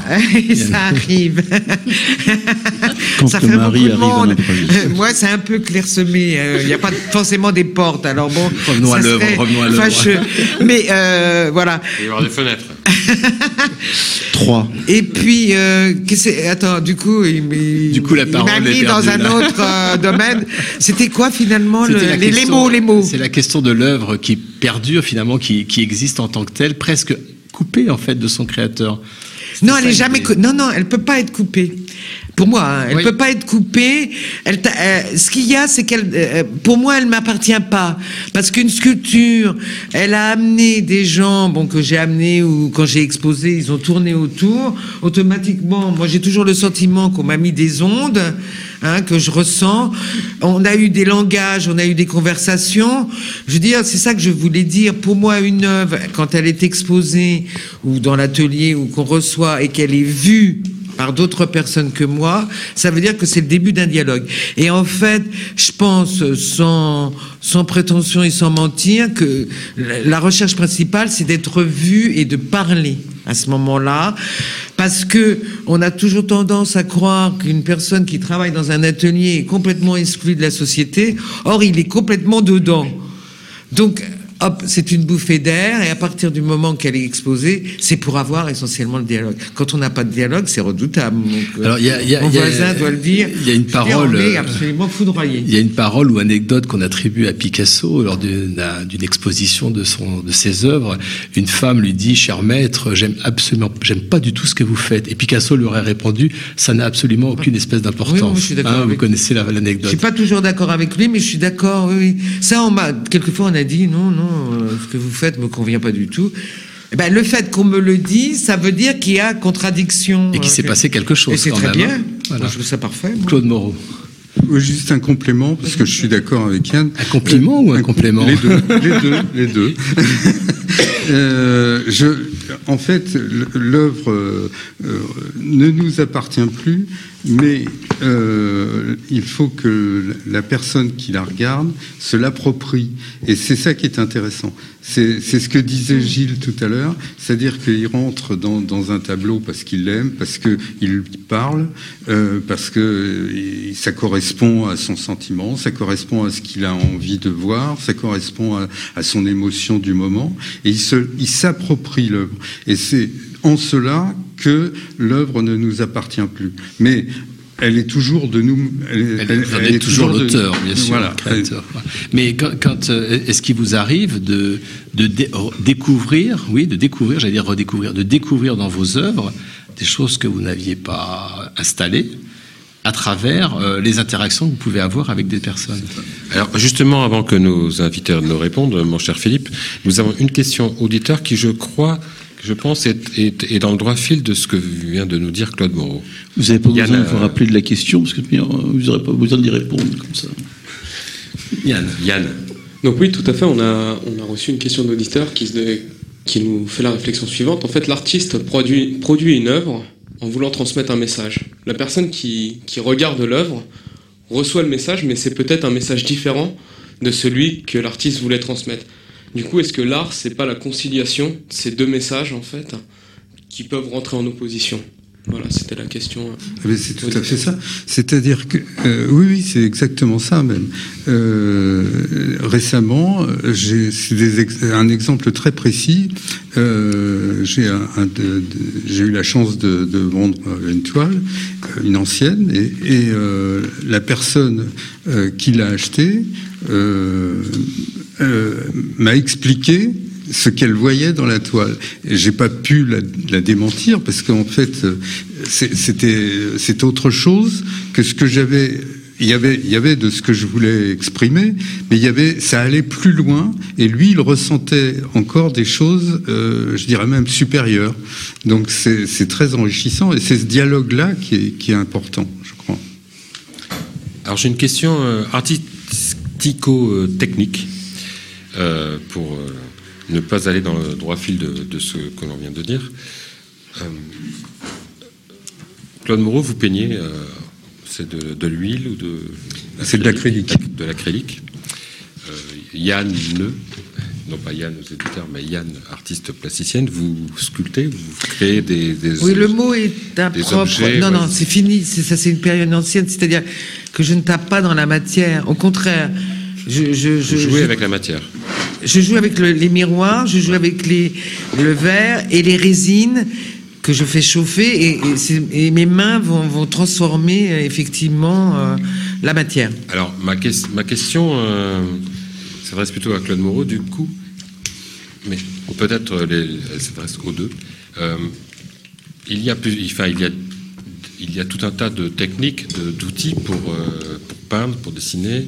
Il y a l'encre de Chine, il y a le crayon, il y a l'aquarelle, il y a l'acrylique, il y a l'huile, il y a ensuite le travail dans l'espace avec euh, des matières. Euh, certaines techniques, en fait, im- imposent que l'on ne puisse pas revenir en arrière. Par exemple, l'encre de Chine, quand on rate, quand on n'est pas content d'une encre de Chine, euh, d'une encre de Chine, pardon, d'une aquarelle, on la jette. Parce qu'on on travaille sur la transparence on n'a pas le droit à l'erreur. Ou plutôt, on, ne peut pas faire d'erreur. Les erreurs partent à la poubelle. L'encre de Chine, c'est un peu différent, mais quand même, on ne peut pas gratter euh, longtemps une, encre de Chine qu'on a ratée. Si on la rate vraiment, ça va à la poubelle. Donc ces deux techniques-là et peut-être quelques autres s'apparentent euh, au niveau de l'escalade, l'escalade à main nue sur une falaise. On part et on doit arriver au bout. Si on n'arrive pas au bout, ben, on meurt. On meurt pas tout à fait dans l'occurrence, mais on jette à la poubelle. Donc, est-ce que, est-ce que lorsque vous, vous, vous, utilisez une technique ou des outils, vous avez cette, cette problématique ou cette- ce questionnement en vous qui est de dire je vais, je vais aller faire une œuvre qui jusqu'au bout. Si je la rate, je la jette. Ou euh, est-ce que je vais préparer, je vais travailler, je vais euh, petit à petit euh, construire mon œuvre et puis euh, revenir dessus et me dire un jour c'est fini, ce qui est, je crois, est très difficile. Euh, comment travaillez-vous en fait tous les deux? Euh, je pars pas du principe que je que je vais euh, devoir arrêter en cours de route parce que ça ne me satisferait pas. Donc euh, euh, je, je vais en général au bout et c'est un enrichissement pour la suite si ça ne me convient pas. Donc euh, euh, toutes mes, tableaux en général je les prépare avec des esquisses euh, justement à l'aquarelle. Et, donc, ça me permet après de choisir, de me dire bon, euh, ça c'est pas la peine d'insister ou ça je vais, pousser un peu dans, ce domaine-là. Donc, le, on peut pas partir avec l'idée que on va pas aboutir, c'est pas possible. Et ça, c'est- notre démarche aussi. hein. Maintenant, vous, vous pouvez répondre à la question de Philippe Benamou qui vous a posée juste avant d'être coupé par Gilles à la technique. C'est celle qui était posée. Je sais pas, tu as posé une question, tu as dit en attendant, en attendant de répondre, on va passer à la question de Diane. Alors c'était juste pour que vous puissiez répondre. Non, mais je peux aussi rajouter des choses là. Non, moi je pense qu'on peut pas Il, il partir. est- il est taquin, ce Jean-Laurent. Il est taquin. Faut que les hommes parlent. Laissons-les. De temps en temps, ça leur fait plaisir. Mais Je parle jamais. non, moi je pense qu'on peut pas partir. Je voudrais rectifier le tir parce qu'on peut pas partir à faire une sculpture ou une peinture sans connaître quand même son médium. Bon, euh, si on connaît pas son médium, alors on va s'accorder quand même. Le médium, c'est celui, c'est celui qui Le parle avec les esprits, c'est ça hein, Euh, on peut le faire aussi. sorte, c'est un peu de ça, hein. On peut le faire aussi. Par exemple, un peintre, s'il connaît pas que c'est de la peinture à l'huile, l'acrylique, et comment ça on l'utilise, il va essayer de son propre chef d'aborder la question très sérieusement. La sculpture, c'est pareil. Bon, quand on utilise le verre, bon, faut savoir comment il est fait, à quelle chaleur. Euh, quand on utilise des résines euh, chimiques, euh, parce que effectivement, je vais plus maintenant dans le monde entier chercher l'arbre et couper et récupérer des résines. Je fais attention aux arbres, parce que j'allais chercher mes pigments et tout ça, moi, dans les- à l'étranger. Donc maintenant, les voyages sont chers, donc je pars plus. Yann, c'est pareil, il fait attention à la résine qu'il achète. Qui c'est Yann Y2Z Oui. Mais donc voilà, donc il y a, il y a un temps quand même d'apprentissage parce que là, quand je, quand je vous entends, euh, ça veut dire que euh, effectivement, il va, on peut, on fait des erreurs. De toute façon, je l'ai dit tout à l'heure, mais c'est l'école aussi de, de la correction de l'erreur. Moi, par exemple, en peinture, on peut recouvrir, mais ça correspond quand même à des années, de temps en temps, un tableau, deux tableaux, trois tableaux. On n'en est plus au premier tableau. La sculpture, c'est pareil. Or, quand même, dans des états de chauffe ou la coupe du verre et tout ça, si on est dérangé, il suffit d'une une maladresse physique pour faire complètement, euh, comment dirais chuter la réalisation. Donc finalement, il y a deux solutions. Moi, par exemple, quand j'utilise mes résines et que ça doit chauffer à plus de 100 degrés, bon, je le fais à la main. Il va falloir, j'ai un laps de temps, j'ai une demi-heure, trois quarts d'heure pour réaliser mes torsions, mon verre, ma machin. Il est arrivé au début où je cassais. Là, je bazarde.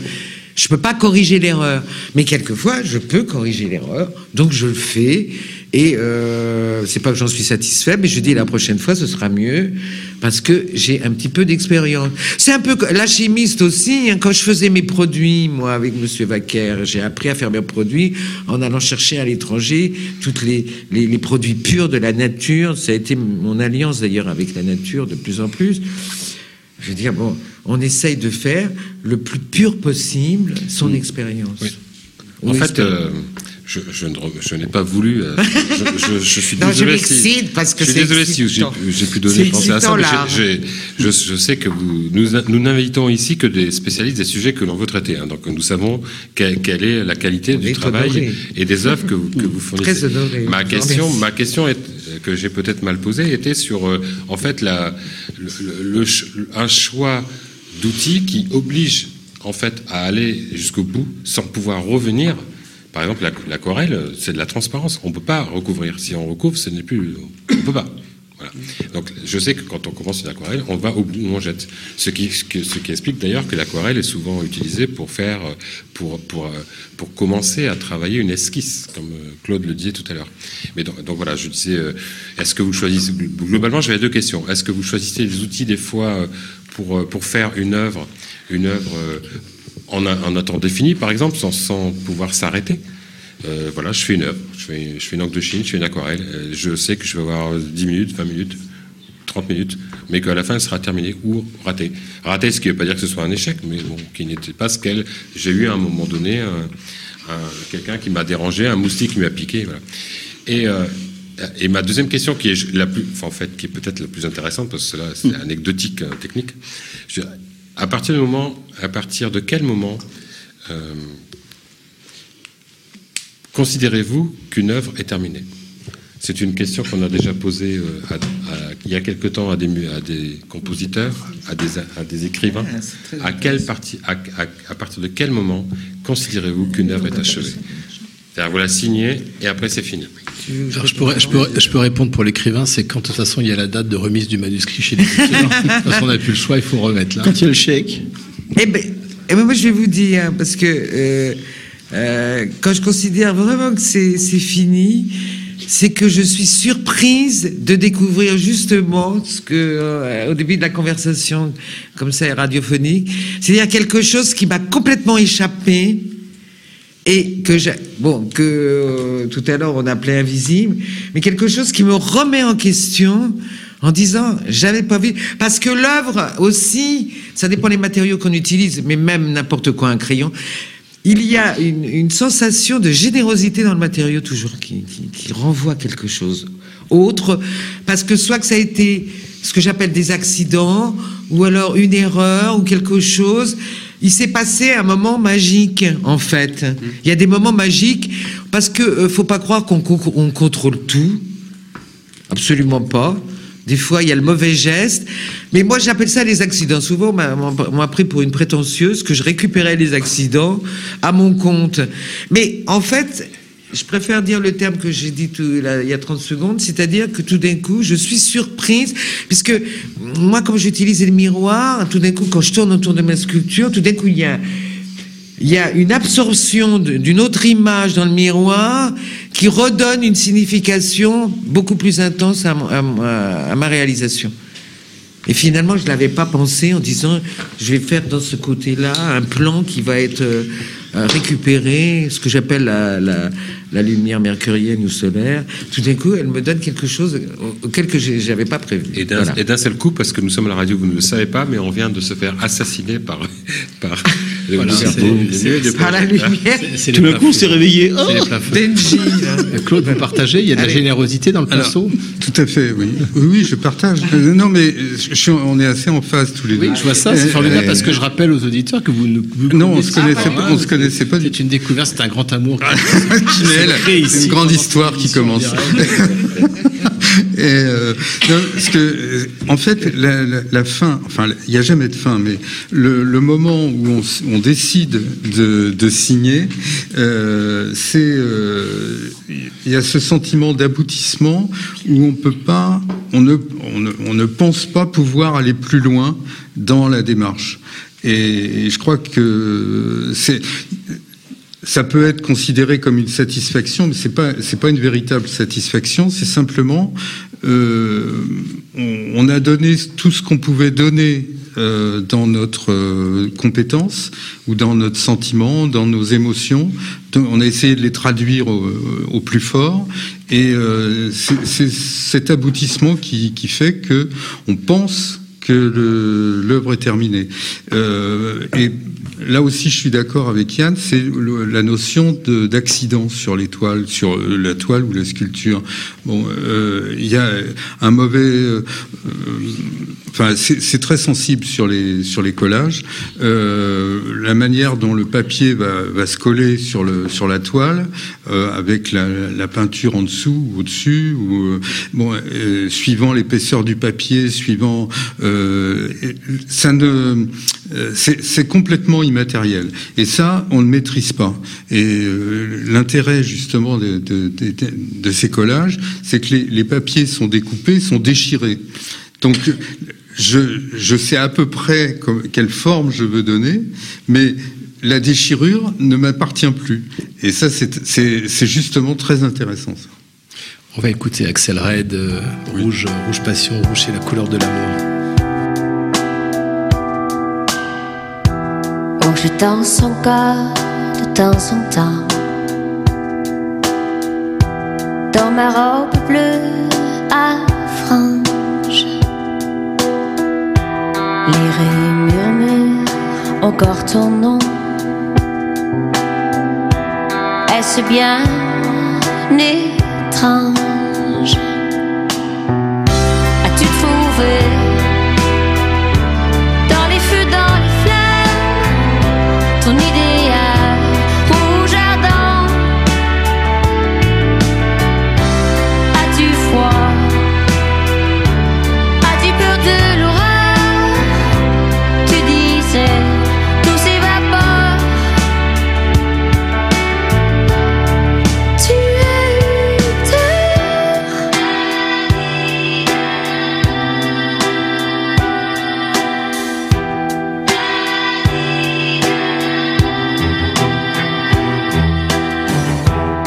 Oui, je passe encore devant chez Jean. Mais je n'ose pas entrer.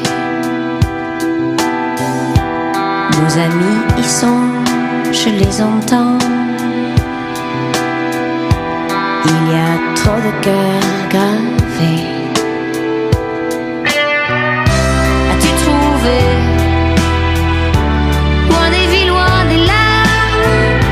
Ton idéal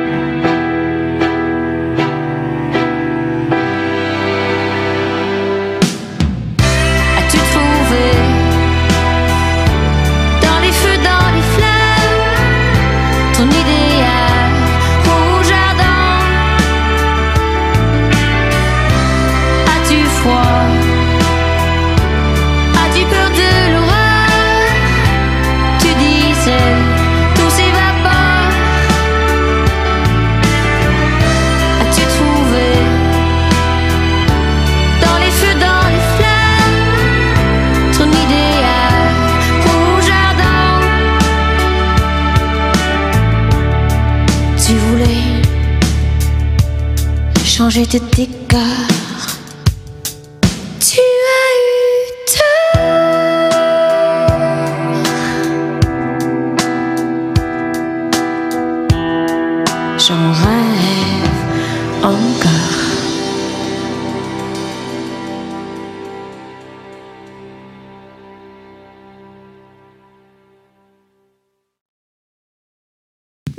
Vous êtes bien sur euh, Radio Delta. Nous rentrons dans la dernière ligne droite de, notre émission consacrée euh, à la peinture, à la sculpture.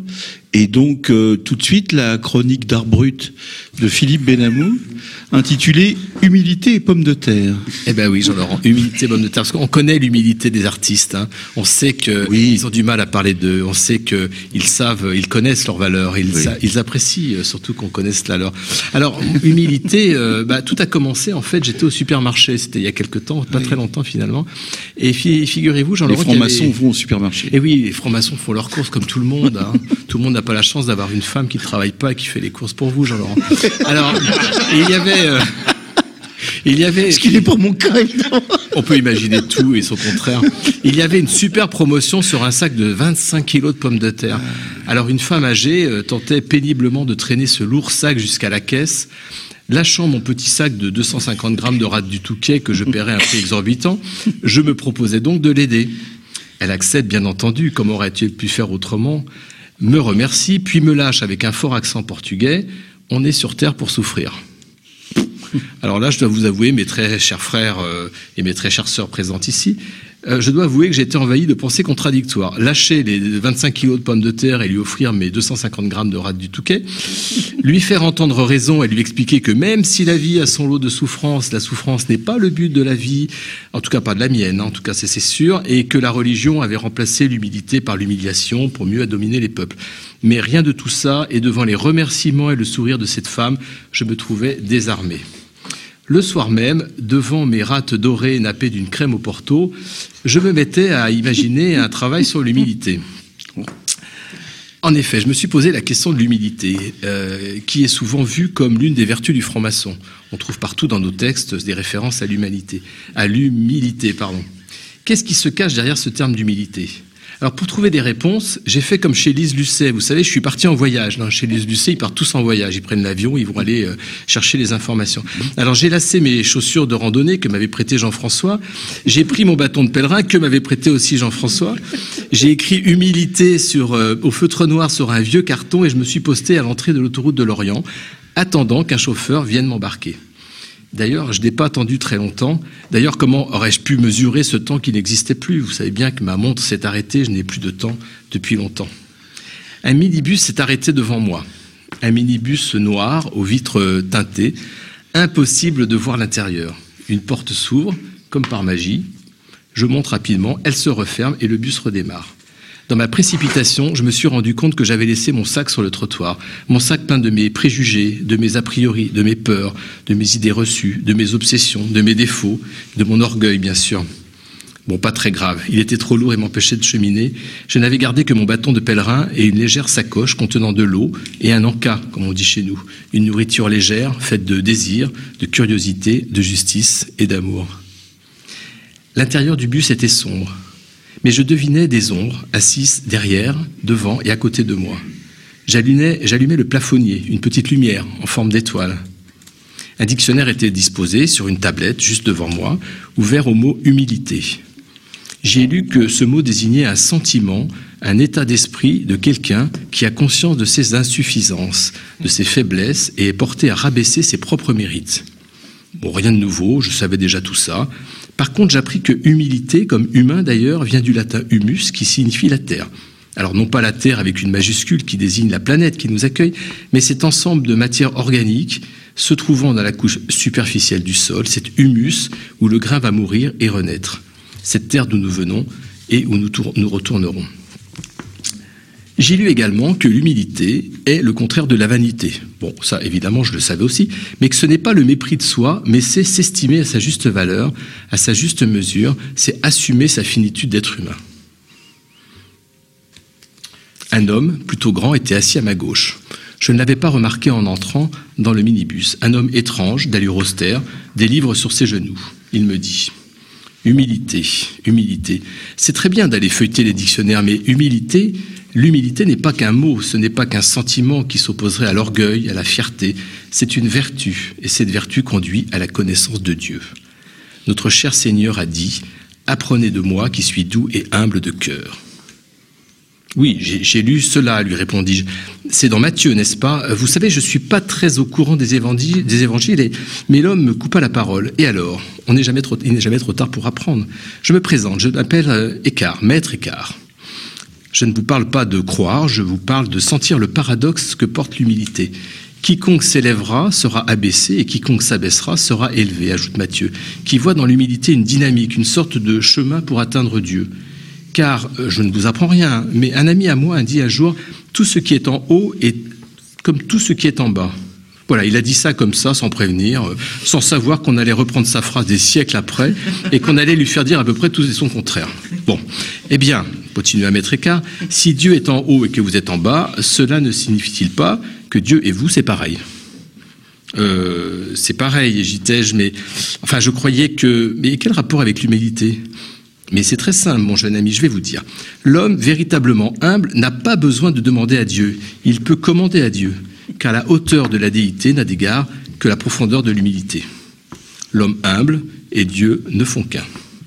L'homme humble a pouvoir sur Dieu, comme il en a sur lui-même, et tout ce qui est dans les anges est en propre à l'homme humble. Ce que Dieu opère, l'homme humble l'opère aussi. Et ce que Dieu est, il l'est, une vie et un être. Vous avez raison, cher maître, ajouta un homme assis derrière maître écart.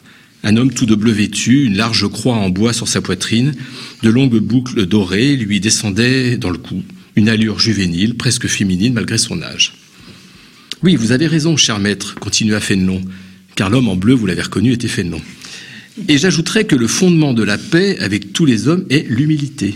Dieu résiste aux superbes, et les hommes qui sont superbes les uns aux autres se résistent aussi sans cesse. Ainsi, il est essentiel pour toutes sortes d'ouvrages où il faut travailler de concert que chaque particulier s'humilie.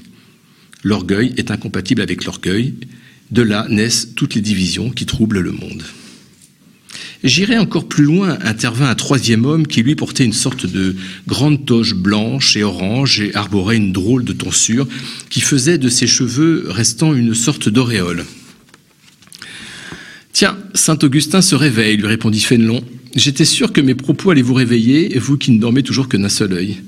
Oui, c'est vrai que je dors mal depuis que je veille sur les hommes, surtout sur ceux qui me citent à tort et à travers. Donc j'irai encore plus loin, car si je suis d'accord avec vos propos, mon cher maître, et vous, mon cher Fénelon, il faut ajouter une pratique et non se contenter de paroles. Il faut suivre l'exemple de Jésus et conformer sa vie d'ici-bas pour s'approcher du Seigneur. Retenez bien cette courte mais profonde parole. Quittez tout et vous trouverez tout. Renoncez à vos convoitises et vous trouverez le repos. Et si je vous conseille de vous enrichir, c'est en achetant de l'or éprouvé par le feu, comme il est écrit dans l'Apocalypse, c'est-à-dire la céleste sagesse qui foule aux pieds les choses d'ici-bas. Voilà qui est joliment dit, répondit Maître Écart. Voilà qui est juste, ajouta Fénelon. Suivre l'exemple du plus humble de tous, ajouta d'une voix forte un quatrième homme en se retournant. Il était assis à la place du mort, et je reconnus immédiatement à sa stature et à son allure de prédicateur, c'était Bossuet, l'aigle de mots. Euh, justement, ajoutai-je timidement, l'humilité, c'est ce que je cherche à définir, et on sait, on sait, on est là pour t'aider, ajoutèrent les quatre hommes d'une même voix. Oui, mais, comment, en vous écoutant, euh, me faire ma propre opinion? C'est facile, ajouta Maître. Si nos propos t'inspirent, tant mieux. Mais tu as trop vite oublié le chercher, vous trouverez, qui te plaisait tant lorsque tu es entré en franc-maçonnerie. Nous ne sommes que des guides, mais là où on t'emmène, tu n'auras d'autre guide que toi-même. Sur ce, le vieux maître s'assoupit, laissant tomber sa plume.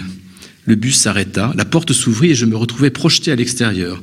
La porte se referma et le bus repartit, me laissant seul, au milieu de nulle part, seul dans un désert où il n'y avait rien, rien que moi-même, moi, le désert, et au-dessus de ma tête un ciel noir d'une grande pureté. J'étais nu, nu sous ce ciel étoilé et glacial, mais je n'avais pas froid. Je m'allongeais en chien de fusil, en position fœtale. J'étais seul, seul, seul comme Adam au premier jour, seul comme tout homme à l'instant de sa mort, seul face à l'univers, au principe, au grand architecte, à Dieu. Alors disparus les penseurs, disparus les philosophes, j'étais seul face à moi-même, à ma petitesse, ma misère, mon néant, exposé à l'amour et à la lumière des étoiles. Inutile donc de chercher à m'abaisser, à m'humilier, la prise de conscience de ma condition d'homme né de la terre me suffisait. Inutile de m'agenouiller, de courber la tête ou de me prosterner, la prise de conscience de ma condition d'homme mortel me suffisait à m'élever. À la, tristesse de Spinoza, que Spinoza associait à l'humilité, tristesse pouvant naître, et c'est compréhensible, de cette prise de conscience, répondirent la joie et le bonheur. Le bonheur d'être dans cette unité retrouvée, Cette unité qui n'est pas l'immobilisme, bien au contraire, mais celle qui pousse à l'action. La miséricorde qui naît de l'humilité me poussera donc à donner à manger à celui qui a faim et à boire à celui qui a soif. Mon ego diminue, je vous rassure, il est encore complètement euh, bien présent. Je ne suis plus le centre du monde, je ne suis plus le centre du monde, mais je suis bien au centre du monde. Je savais que le minivan qui m'avait conduit jusqu'ici ne reviendrait pas. La nuit était tombée, je me couchais en chien de fusil sur le sable, je me sentais bien, en sécurité, et je m'endormis comme jadis, paraît-il, les hommes des cavernes se couchaient, une main sur la gorge et l'autre sur les testicules. C'est en tout cas ce en tout cas comme cela que les archéologues avaient retrouvé de nombreux squelettes. S'étaient-ils endormis dans cette position ou avait-on placé leurs mains ainsi après leur mort pour satisfaire un rite funéraire qui nous demeurait aujourd'hui étranger? Peu importe. Je m'endormis sur la terre, une main sur la gorge, partie la plus vulnérable de mon être, comme pour me préserver des morsures animales, et l'autre sur ce qui me permettrait d'assurer la survie de mon espèce. Quand je me réveillais, quand je me réveillais, le désert s'était transformé en plaine fertile, verte, chaude. Les épis de blé promettaient une abondante moisson. À côté de moi, un cheval, mon cheval. J'étais devenu chevalier. J'enfournais mon cheval et commençais à avancer. Devant moi, devant moi, la mort tenait un sablier, et derrière, le diable tentait de s'emparer de mon être. J'avançais calmement et fier, guidé par une mission. Un chien courait à mes côtés.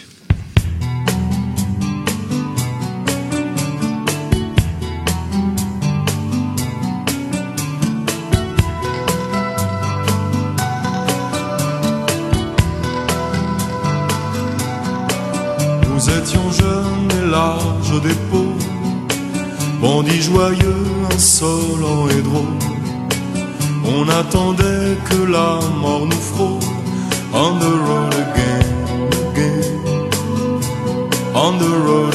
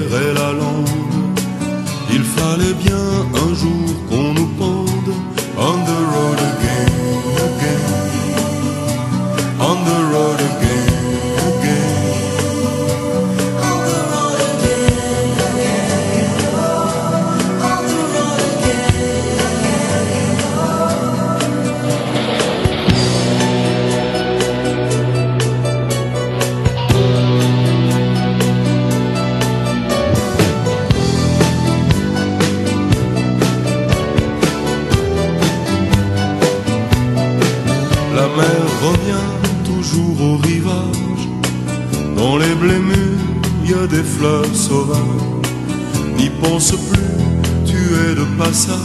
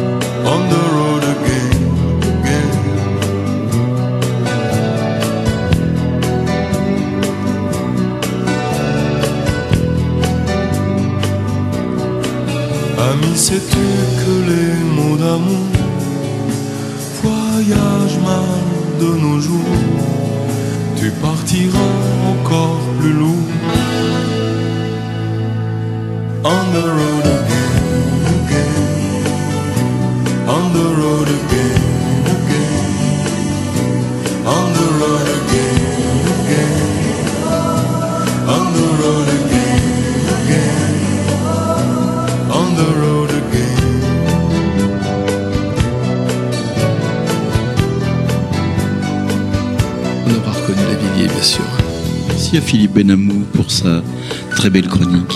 Bravo Ah, les applaudissements. Je vous avais dit que mon ego commençait à disparaître. N'en rajoutez pas, merci. Alors, on va, on, on va juste euh, conclure, si tant est qu'on puisse conclure ce sujet qui est très vaste. On a déjà abordé pas mal de, pas mal de points. Et je vais vous, je vais vous laisser la parole de la conclusion. Et puis après, on écoutera notre frère euh, orateur ou pseudo-orateur, puisque nous ne sommes pas en tenue, mais qui a un quasi-orateur qui va nous parler, euh, qui va nous parler du monde ordonné. Enfin, surtout pas d'ailleurs. Je crois que Yann, vous vouliez euh, prendre la parole. Oui, je voulais conclure parce qu'il y a un mot que j'ai pas utilisé avec vous. Oh, je suis sûr qu'il y y en a plein. C'est-à-dire, c'est la notion de privilège et, euh, comment dirais-je, d'éternité. Je voudrais, c'est- un petit peu un hommage à, tous les artistes, mais à tous ceux qui veulent faire, faire et dire en même temps, dont, dont fait partie les artistes. Et, et- et je voudrais leur rendre hommage, et me rendre hommage en même temps pour continuer à travailler. Euh, C'est-à-dire qu'on est, on est quand même dans un système de privilèges, même si c'est dur, euh, si quelquefois il y a des hauts et des bas, on vend pas, il y a du jeunisme, il n'y a pas de jeunisme, enfin bon, il y a de la politique qui, qui, qui nous donne euh, des barrages énormes, des changements de programme bon, dans la France et à l'étranger. Donc le privilège, mais le privilège de pouvoir, c'est ça que je voudrais dire, c'est le privilège de pouvoir accéder à cette reliance de l'être humain avec son environnement et plus, c'est-à-dire autre part, de rechercher effectivement euh, l'unité dans un voyage de différents plans. Et c'est ça qui est extraordinaire. Chaque jour, je me dis, je recommence demain, même si je crève, je ne m'arrêterai pas. Et donc c'est pour ça, je, bah, je lève. On m'a servi agréablement mon homonyme, la Yann, mais sans eux, m'a donné du vin. Je lève le verre aux artistes parce que c'est dur, mais en même temps c'est un grand privilège. Et j'espère beaucoup parce que euh, dans une démarche effectivement, euh, mon collègue là à côté de moi aussi symbolique, puisque je suis dans l'alchimie et, et dans cette transformation de moi-même et de, et de l'œuvre, eh bien faut faut continuer. Voilà, ça veut dire continuons à créer parce que la culture, je pense qu'on en aura besoin beaucoup. Merci Yann. On continue et on boit. Parce que ici nous sommes pas sur France Inter ni sur France Culture, on peut boire du vin pendant l'émission. voilà, c'est ça qui est bien aussi. Claude, D'ailleurs, il est très bon. Claude, on continue. À toi. Euh, oui, comme conclusion, moi, je- déjà, je voudrais vous remercier de m'avoir invité. Et, euh, parce que finalement, j'ai j'ai pas toujours l'occasion euh, d'exprimer euh, mes sentiments et, euh, et d'expliquer un peu ma modeste démarche. Mais je pense que cette, cette émission m'en a donné l'occasion et rien que ça, je vous remercie. Et puis de parler d'art, de parler de, choses qui nous dépassent, parce que on sait même pas. on a la chance, Yann et moi, de faire des choses qui nous dépassent. Euh, même si on essaye de les maîtriser, on n'y arrive pas toujours, et c'est pas toujours évident. Euh, contrairement à ce que tout le monde peut croire, euh, là, l'artiste ne maîtrise pas toujours. Et donc euh, voilà, je voulais, je voulais vous dire ça et vous remercier.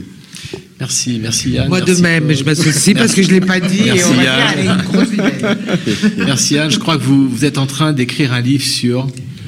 Ah voilà, oui, oui. voilà, c'est non, parce que j'ai réalisé. moment, hein. Voilà, c'est pas une conclusion et c'est pas non plus un cri d'alarme, mais euh, plus on avance, c'est justement qu'on a plus d'expérience. Malheureusement, on vit une politique du jeunisme en ce moment dans la créativité, et donc on ne reconnaît plus cette démarche profonde, je dirais pas intellectuelle, mais très personnelle par rapport à l'œuvre d'art. Et donc j'ai décidé pour relancer un petit peu parce que faut, je veux continuer et je veux toujours gagner ma vie, bien entendu, avec euh, l'œuvre d'art. Donc je vais écrire. euh, je suis en train. D'ailleurs, j'ai rassemblé. Donc moi, ma carrière a réellement commencé dans les années 80, en 80, on va dire 75-80, et donc euh, jusqu'à présent, donc j'ai 150 dossiers à traduire, et donc je vais faire un livre sur ma carrière. euh, euh, voilà. Donc, il Ah bon, on attend ça avec impatience. donc il sera faible certainement après les vacances, mais c'est un dur travail et en même temps Sans ça vaut. Voilà, tout à l'heure je disais le privilège, ça m'a remis dans le passé, je suis dans le présent et c'est le futur. Donc comme la symbolique hein, qui passe le temps à travers les trois temps. Eh bien, bon courage pour euh, la rédaction de ce livre. Et si Merci. vous voulez retrouver les, les œuvres de, de Claude Moreau euh, qu'on a, qu'on a invité ce soir, eh bien, il faut se rendre à la Galerie de l'Europe. La Galerie de l'Europe, ça se trouve 55 rue de Seine, un quartier de pauvres, dans le 6e arrondissement. Et, euh, et je En, crois, en sortant de l'émission. en sortant de l'émission. Alors je crois qu'on peut, on peut inviter en fait tous nos auditeurs au vernissage. Hein, c'est ouvert. C'est pas la peine d'avoir le carton. Il suffit qu'ils disent euh, je viens de la part de Radio Delta et c'est bon. Alors le vernissage, c'est bientôt. hein, c'est mardi prochain, mardi 3 juillet, 19h 22h. ira. La Galerie de l'Europe, 55 rue de Seine. Dans le 6e arrondissement, et on mettra évidemment le carton et, et, et l'œuvre qui accompagne le carton, hein, qui est une envolée, c'est ça, hein, j'ai bien compris, c'est une envolée. On mettra donc euh, ce, ce carton sur, euh, sur le site internet. Euh, c'est déjà sur la page Facebook de 1, 2, 3 Soleil de Radio Delta. Ils sont Bien. très forts, ils sont très très forts. Ils sont très- Super. Grâce à l'autre Yann. Celui qui est moins peintre. Et qui a deux N. Hein. Pas de... Alors, j'ai la, chance d'avoir juste à, juste à ma gauche un orateur hors pair qui a pris des notes comme un fou sur son petit carnet, un beau, un beau petit carnet, et qui va, avec les taches de whisky, mais ça on ne le dit pas, Mr. Patrick Vidal. et qui va donc nous présenter, euh, On espère souvent qu'on a de temps en temps. qui va nous présenter quelque chose en forme de conclusion. Patrick, vous avez la parole. C'est juste une forme. Et là, le vieil ermite. Le monde est ordonné. Jamais. Jamais. Qu'est-ce que tu me racontes? Je suis aveugle. Le monde est un trou noir. Rien d'autre. Parole. Parole, mais qu'est-ce qu'il dit celui-là? Lumière. Mon corps est blanc. Mon corps est comme une œuvre d'art. Une installation à cristaux. Instable. Reflet. Émotion. Inspiration. Réceptacle d'une vibration. Narcisse. Tu vois ton corps? Mais ton corps n'est-il pas le réceptacle de l'âme qui, elle, n'a pas de reflet? En fait, cette main que tu vois, en fait, si nous avons un cerveau, nous disent les compagnons, c'est que tu as cette main. Cette main qui peut trembler, sculpteur que tu es, cette main, elle taille, elle caresse, elle touche. C'est celle d'un architecte qui manifeste ce dessin intérieur.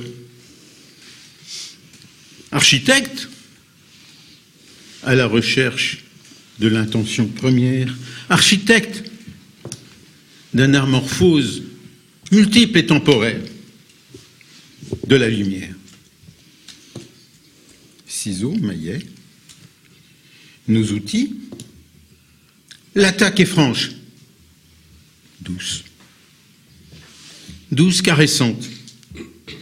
L'attaque de la pierre peut être dure, mais la pierre est noble. La pierre est marbre, que dis-je, Carrare. Carrare, dont les veines se révèlent, battent sous l'inspiration des Michel-Ange que nous sommes. Ambition créatrice, l'inspiration vient d'en haut, elle descend, elle descend et nous saisit, elle descend dans ce monde. C'est à nous de la transmettre, comme dans un braille sans orientation. Alors, l'avons-nous bien descendu, cette inspiration? Ou nous sommes que les, en tant artistes, coloristes de sépulcres blanchis L'avons-nous bien descendu? Travelling.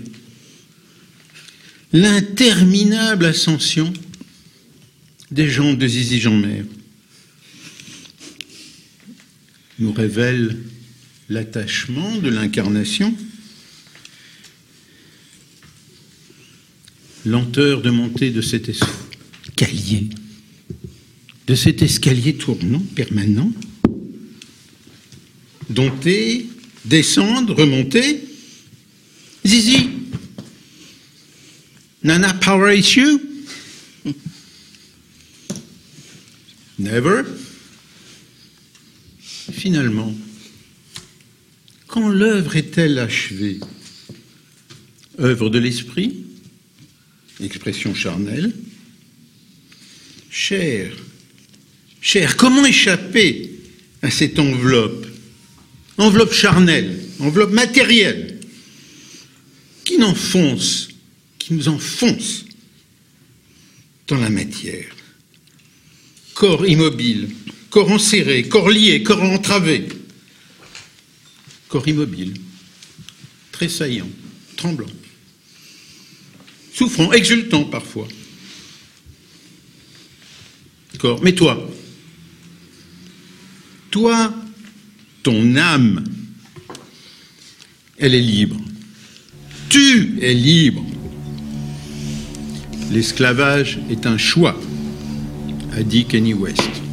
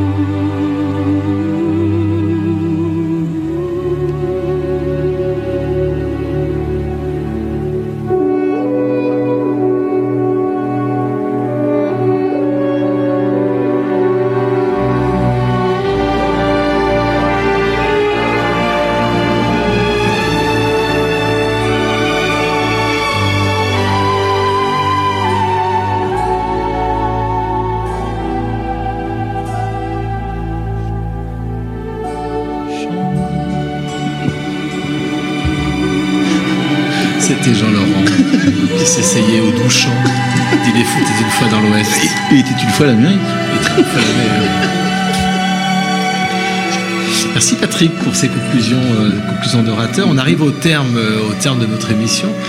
Et comme toujours, nous allons euh, vous faire part d'un certain nombre d'ouvrages que nous avons reçus, parce que nous recevons des ouvrages. Les éditeurs s'arrachent en fait les, la boîte aux lettres de Radio Delta pour nous envoyer des ouvrages. Et ils ne désirent qu'une chose, c'est qu'on en parle. Alors on va en parler. On va en parler. Tout d'abord, le livre. On a déjà évoqué ce livre, Marie-Pascale, hein, et on va l'évoquer encore une fois parce que On n'a pas encore assez évoqué. On l'a pas assez évoqué. Bah, oui, et puis pour les vacances, il faut quand même euh, Absolument. il faut apprendre l'histoire des femmes. Alors, ce, ce livre s'appelle Pionnières des soins et autres pionnières dans l'histoire des femmes. Je l'ai lu complètement, du début jusqu'à la fin. C'est un très très bon livre, c'est très intéressant, c'est très bien écrit, c'est très agréable à lire, et je trouve ça euh, passionnant parce qu'à ma connaissance, il n'y a pas de livre sur ce sujet-là. Et ce livre mériterait d'être encore plus, plus, plus, plus, plus, plus écrit, avec plein d'illustrations. Donc, il faut rechercher un éditeur encore plus. euh, Et si, si, il faut y aller, il faut continuer, parce que c'est, un- c'est, c'est, c'est comment dire, c'est un minerai. Et ce minerai, il faut l'exploiter parce qu'il y a vraiment plein de choses à faire. Donc, c'est un livre qui retrace l'histoire euh, des pionnières euh, dans le monde de la, de la médecine, dans le monde des soins, chez les infirmières. On parle beaucoup des, des sœurs, hein, qui étaient les premières infirmières. Et puis, en fait, le, le, le- fait que les, ces, ces- ce personnel féminin s'est affranchi finalement de l'aspect religieux pour devenir le vrai métier qu'on connaît aujourd'hui. Donc il y a eu des pionnières, et puis également des femmes. hein. je pense à Madeleine Pelletier, je crois, hein, bien sûr, qui est ma préférée. hein. Et puis des femmes donc qui ont qui se sont battues pour euh, non seulement euh, étudier, mais aussi avoir leur diplôme et puis pouvoir exercer la médecine, alors que c'était un monde qui était réservé aux hommes, sachant que ce qui était ouvert aux femmes, c'était les soins. En gros, les femmes faisaient les pansements, euh, donnaient à manger, et lavaient les malades, et puis les hommes, eux, prescrivaient et diagnostiquaient. Quoi. Ça a bien changé. La preuve, c'est que vous êtes médecin, euh, Marie-Pascal. Voilà. Donc c'est un très beau livre. Il est édité. euh, il est De édité, Marie-Pascal euh, Schuller. De Marie-Pascal Schuller, oui, c'est vrai, je ne l'ai pas dit. Il est même marqué du docteur avec un E, Marie-Pascal Schuller. Édité aux éditions LC. Donc c'est un très beau livre. On va mettre la couverture et puis la quatrième de couverture sur le site. On l'a déjà fait, mais on va le refaire, c'est bien, parce que franchement, c'est un, c'est un livre qu'on devrait tous lire, que ce soit homme, femme, médecin, pas médecin, parce que c'est vraiment euh, très intéressant. Alors c'est vrai que ce, livre est très intéressant, mais si une nouvelle version doit sortir, il faudrait un, un peu plus d'illustrations, parce qu'il n'y en a pas beaucoup. Et euh, j'ai une question comme ça impromptue euh, hors sujet. Euh, Est-ce qu'il y a des illustratrices femmes Oui. en, sûr, oui. En Parce connaît. que Sat, si tu nous entends, euh, tu peux On en le dire. connaît mais- plein. On en connaît plein. Oui, on en connaît plein et ce serait. La GLFF. Elles sont à la GLFF. Mais bien sûr, elles peuvent pas Enfin, être du moins, du moins, celles que je connais sont à la GLFF. Il y en a peut-être une ou deux du côté du Grand Orient, sont des transfuges. Ah, j'ai eu peur. En même temps, je ne confierai pas l'illustration d'un livre comme ça à Sat. Et s'il m'entend, il comprendra pourquoi, évidemment. Parce que c'est risqué. Après, je, il y a effectivement illustration, mais il y a aussi toute une recherche iconographique qui Les pourrait photos. être faite. C'est un gros boulot, hein, je dis pas. C'est un énorme travail euh, que vous avez certainement fait dé- déjà, euh, Marie-Pascal. Mais on parlait d'éditeurs. Peut-être, mon cher Philippe, pourrais-tu euh, euh, t'entremettre pour lui en présenter un ou deux? C'est 10%. Hein. Euh, ça sera coupé au montage. Allez, 8, 8%. Alors, dans les livres qu'on a reçus, euh, il y a le, le deuxième livre de Orson Sinedi qui s'appelle La onzième porte. Alors, c'est pas un livre purement maçonnique, en fait, c'est un thriller, c'est un, c'est un polar. Alors, il avait, il avait écrit Ordo ab Chao il y, a, il y a quelques années, ça a bien marché puisqu'il continue à, à publier. Alors, c'est un livre que j'ai commencé à lire, vous voyez, je le prouve, il y a le marque-page à l'intérieur. J'ai commencé, je suis en plein dedans. T'en es à la page en plein 12 quand même. Non, non, je suis à la page 100, arrête. Je suis à la page 100. Non, mais c'est- c'est c'est- c'est bien écrit. C'est un, c'est un, pa- un page tourner, hein, c'est-à-dire que Ouais. quand on commence à lire, on tourne les C'est vrai. pages, on se couche pas la nuit, etc. C'est une écriture simple, c'est pas du Proust, c'est accessible à tout le monde. C'est pas un livre sur la franc-maçonnerie. On sent qu'il va se passer des trucs qui vont avoir rapport avec les loges, avec les mystères Mm. égyptiens, etc. C'est c'est un très bon livre. C'est un très bon livre intéressant. Voilà, il faut le, il faut le lire, il faut l'acheter. Ça s'appelle donc La Onzième Porte, c'est de Orson Sinedi et c'est chez Détrade. Et euh, je dirais que Orson Sinedi euh, cherchait pas, hein, je crois que c'est un pseudo, hein. Euh, ça doit être un admirateur de, de Orson, et puis Sinedi, ça fait penser à Sinédier, qui signifie, et tous les auteurs qui sont autour de cette table le savent, remettre à demain l'écriture et surtout le point final, puisqu'on parlait de quand est-ce qu'on sait qu'une œuvre est terminée, le point final de l'écriture qui est réclamé à l'éditeur pour le prochain bouquin. Donc un clin d'œil peut certainement euh, pour ça. Donc c'est le polar à acheter et à lire cet été sur la plage. Un conseil, ne le lisez pas trop vite, parce que même si c'est un gros bouquin, il fait à peu près 400 pages. Si c'est bien, eh ben, il faut le faire durer longtemps. Et si ça vous plaît pas, vous pourrez toujours l'offrir à Noël. C'est un, un beau livre dans un beau paquet cadeau. Alors, deuxième livre que nous avons reçu, c'est chez Numéri Livre, et on salue euh, au passage Raphaël Nicolas, donc le directeur de Numéri Livre. Numéri Livre, c'est une maison d'édition qui édite des bouquins maçonniques, qui, comme son nom ne l'indique pas, c'est pas une édition qui fait du livre euh, purement numérique. Et donc, c'est Numéri Livre, édition du bord de Seine, ce qui sous-entend peut-être que c'est du côté de, je sais pas. euh, Du bord de la Seine. Du bord de la Seine, voilà. Euh, donc, merci encore à, à Raphaël de nous envoyer Paris-Plage, des livres. Alors, j'en ai choisi, euh, j'en ai choisi un certain nombre, en particulier le dernier livre de Jean-Jacques Gabu, qui s'appelle Ésotérisme et occultisme en franc-maçonnerie. Alors, c'est passionnant. Je l'ai, je l'ai lu. C'est très bien et c'est un Lyonnais, Jean-Jacques Gabu. c'est euh, oui, oui, oui, tout à fait. Et c'est intéressant parce qu'il euh, il remet un peu les idées en place. Hein, Ésotérisme, occultisme, en franc-maçonnerie, on, on trouve souvent de tout, tout et son contraire. Et on parle alors d'égrégore, de métaphysique, d'ésotérisme, de savoir réservé. À qui et pourquoi, euh, ça, euh, vous le verrez en, en découvrant dans le livre.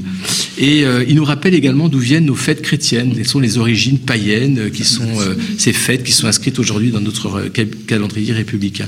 Donc c'est vraiment intéressant et c'est à lire là aussi sur une plage, mais plutôt de nuit, à, à la lueur d'une bougie euh, ou d'un feu, un feu de la Saint-Jean par exemple, c'est passé, donc vous pouvez en peut en faire un autre. Et puis, et puis enfin un autre livre qu'on a reçu des éditions C'est pas du S. Alors C'est pas du S, c'est une maison d'édition toulousaine qui est assez sud. intéressante parce qu'ils sont au sud d'abord, ils sont au sud, ouais, c'est Toulouse. hein. Et, euh, et moi je les connaissais parce qu'ils éditaient des bouquins d'aviation. Voilà, ils, ils- ils sont, c'est une grande maison de, de bouquins d'aviation, de, de manuels d'aviation, de manuels de pilotage, et ils se sont lancés depuis quelque temps dans euh, une nouvelle collection qui s'appelle la collection du Midi, et ils font des livres maçonniques. Pourquoi? Quel est le lien, euh, à part Lindbergh, entre la maçonnerie et l'aviation? Peut-être qu'il y a des personnes dans, dans l'histoire qui, qui pourraient expliquer ça. Et il y a Saint-Exupéry qui d'ailleurs n'était pas maçon, mais bon, on aime bien dire qu'il l'est parce que hein, on ne sait jamais. Alors, le livre, euh, le livre en question s'appelle La mythologie judéo-christique. Il est vachement bien. Il est très très bien. Il est super. Il est de Jacques euh, Cré, comment on dit, Cré, Trécase ou Trécazès Trescaz. Trescaz. Ah oui, il y en a 13 alors. Je pense qu'il y en avait trois, voilà. Donc c'est vraiment passionnant. C'est un petit livre euh, qui est très, c'est petit, c'est très dense, c'est très riche en réflexions sur l'apport des textes anciens vrai. et du Nouveau Testament, bien sûr. Alors ces textes sont sortis de leur contexte religieux. Ils sont vus à travers une lecture euh, plutôt euh, ésotérique. Donc c'est intéressant. On parle évidemment de spiritualité. On parle aussi de culpabilité. C'est intéressant la culpabilité. hein. On est on est sur terre pour mourir. hein. Vous vous souvenez ce que j'ai dit au début. Alors il permet de nous libérer encore un peu plus de nos a priori, de nous laisser bercer par sa poésie. À lire donc sur la plage, le regard tourné vers l'océan.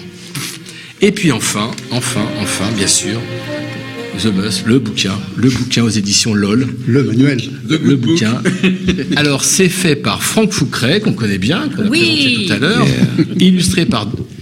Illustration de ça, Il est là, ça. il attend depuis euh, 15 heures, euh, comme chez Ruquier, parce que vous savez, on est en direct, mais ça néanmoins, on arrête le temps ici. Après avoir travaillé sur l'apprenti, celui qui risque de partir de la loge, etc., on maintenant s'intéresse, celui qui est quand même fon- foncièrement concerné. Le fautif Le vénérable maître, c'est lui, c'est lui par qui tout arrive, hein, on est bien d'accord. C'est le coupable. Donc le livre s'appelle Manuel de secours pour vénérable maître très seul en loge, voire même très très seul en loge. On sent le vécu. Franck Foucret. Oui, est-ce que c'est un témoignage, c'est ça? Oui. Bah, en fait, le livre, le livre, il ressemble un petit peu au grand temple euh, de la Grande Loge de France, Ordo Abcao. Oui. Parce qu'il est partagé, il est en deux parties. Il y a une partie de ce qui concerne l'ordre. L'ordre, c'est toute la partie comment faire pour promouvoir sa loge. Et le chaos, c'est comment faire pour rétablir quand euh, le chaos s'instaure. Alors c'est difficile quand le, le chaos vient du vénérable lui-même. Et qu'il ne le sait pas, bien sûr. Qu'il ne le sait il pas. pense au contraire qu'il est ordonnateur du, de l'ordre. Oui, oui, et là ça fait mon affaire parce qu'il y a les neuf officiers qui peuvent acheter le bouquin et dire, dire au Véné, Tu vois? tu vois le problème, il vient de là, il le dit lui-même. Voilà. Alors en particulier, il y a une espèce de classification des types de vénérables. Ah, Hein, les- ça, la galerie très des intéressant. 13 la galerie des des 13 portraits, pro- oui. par exemple, quelques-uns comme ça. le rond, le rond de cuir. Le rond de cuir. Alors, et c'est marrant parce qu'au départ, on avait, on avait mis le fonctionnaire. Et je, je ne, jamais, je ne sors un livre sans l'avoir fait relire par des, Fonctionnaires. des critiques. non, je n'en connais pas. Mais des, je, je me fais critiquer. Et j'ai un, un frère qui est fonctionnaire de police en retraite qui me dit, mais tu sais que c'est très désobligeant ce que tu as écrit là, contre les fonctionnaires. Et je me suis dit, mais effectivement, je vais supprimer ça.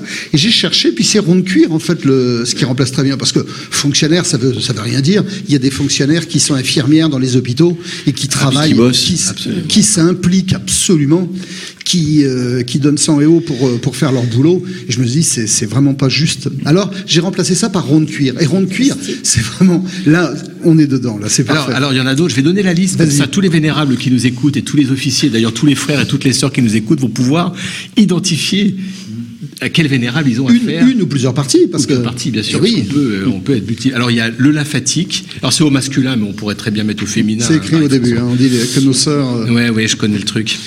Alors, il y a. Mais ça plaît toujours pas à Marie-France. Ah oui, mais ça, ça commence à être compliqué. Essayez d'écrire comme ça un bouquin. pas. Alors c'est alors c'est simple. hein, Il y a dans, dans la, dans la dans la galerie dans la galerie des, des vénérables euh, imaginaires, mais pas si imaginaires que ça. Il y a le lymphatique, le clown, le rond de cuir, le soporifique.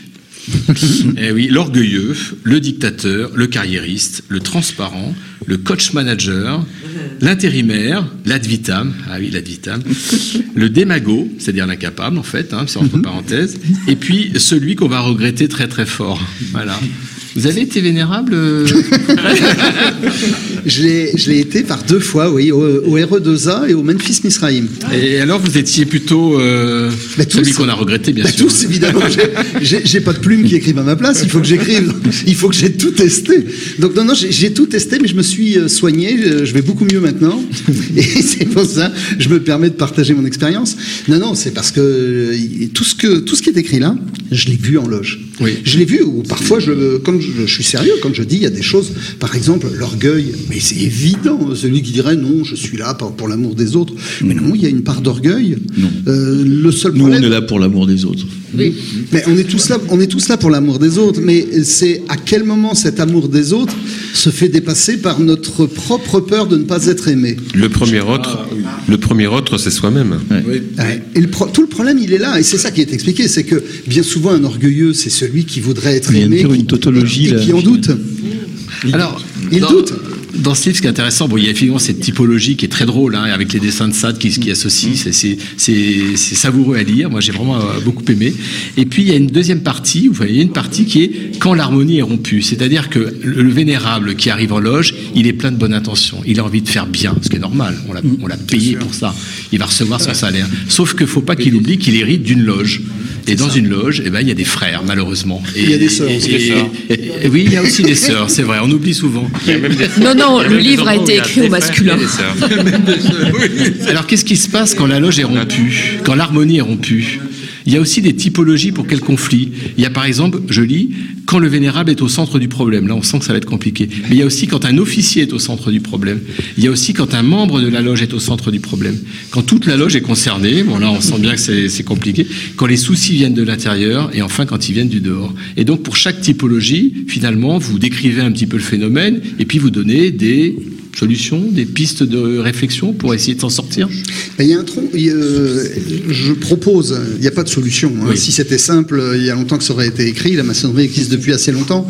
Le, ce que j'explique en fait, et on revient au premier manuel que j'avais écrit sur les apprentis qui démissionnent, c'est que forcément, dans tout, enfin, tout maçon qui démarre, à un moment donné, se pose des questions en se disant je me suis trompé de loge, euh, je- euh, je- c'est mieux à côté en fait. Eh bien là, c'est la même chose avec le Véné. La question, c'est pas de se dire comment on fait pour rétablir, pour que tout le monde se taise et que tout le monde s'en mette au travail.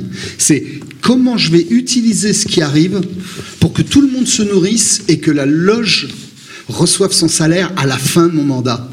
Parce que quand un Véné arrive, qu'il arrive dans une loge qui soit saine ou une loge qui ne l'est pas, la question c'est comment on va maçonniquement travailler grâce à ce qui se passe. C'est pas comment on, on va tous faire semblant que on s'aime, on va bien, on est en fraternité et on arrête. Non, c'est qu'est-ce qu'on en fait.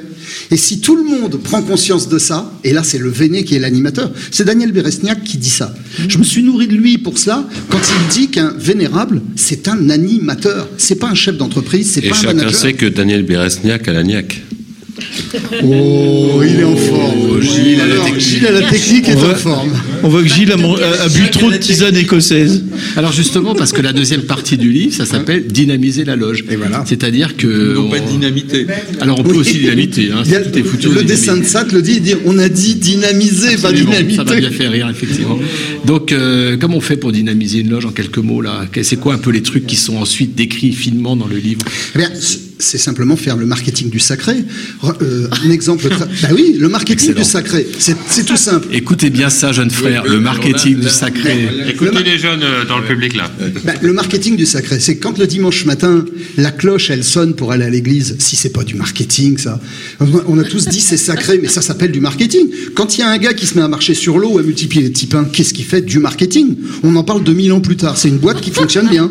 Alors, on, on va dire c'est de la profane. Ça peut, ça peut sembler profanatoire, mais absolument pas. Donc, dans une loge, quand on envoie des invitations, qu'est-ce qu'on est en train de dire? Venez sur mes colonnes parce qu'il manque du monde. Si on est dans une loge où on est déjà 200 dans un temple qui en contient 200, on va pas envoyer d'invitation, on va dire on ne veut pas. Et je connais des loges à cette table, mais je ne donnerai pas nom où on n'envoie aucune invitation.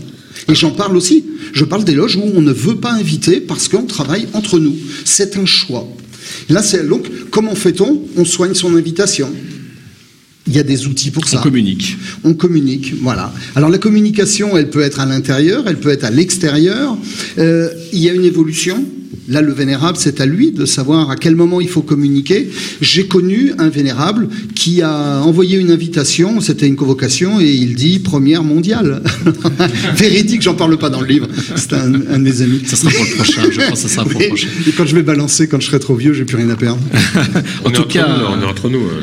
Ouais, bon, allez, en tout cas, merci. Je vais euh, donner son nom. Merci beaucoup pour ce livre. Je l'ai, je l'ai pas lu complètement. Je l'ai survolé parce que c'est en plus un livre qui peut se lire par par chapitre. hein. On est accroché par un titre. Là, je tombe par exemple sur le coach manager. Ça me parle bien ça. Ah. Donc je vais lire un petit peu le qu'est-ce que c'est qu'un vénérable coach manager. Et puis en fait, l'idée c'est de, se- de repérer son vénérable. Moi, c'est le lundi soir, de me dire alors il est plutôt quoi?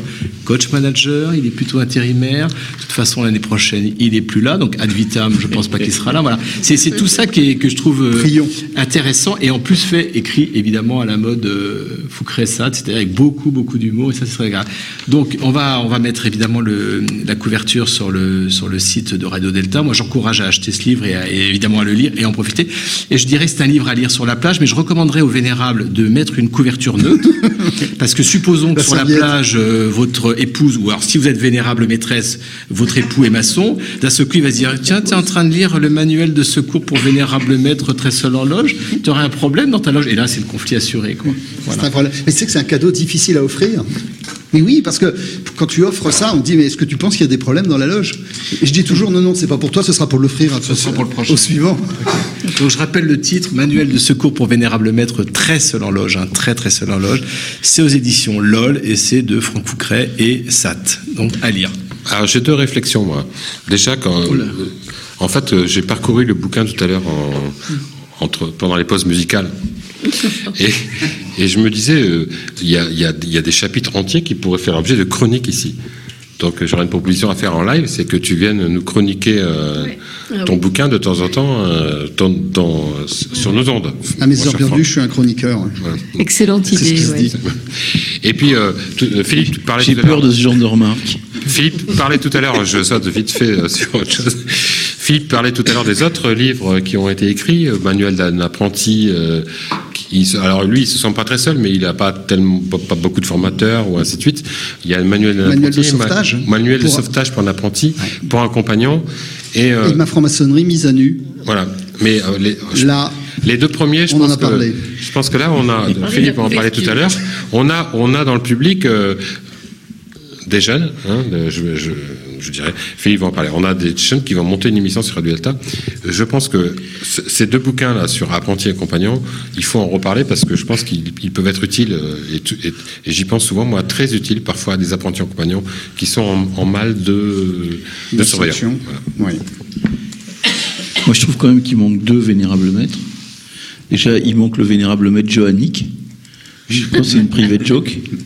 Et, et puis, il manque le vénérable maître Bananarama, celui qui walk like an Egyptian, n'est-ce pas Donc merci, merci Franck d'être venu euh, présenter votre livre. Jean-Laurent, puisque vous avez la parole, gardez-la. oui, merci beaucoup, merci beaucoup, mon cher Philippe. Plus- plusieurs choses qui vont se passer dans les, dans les jours qui viennent.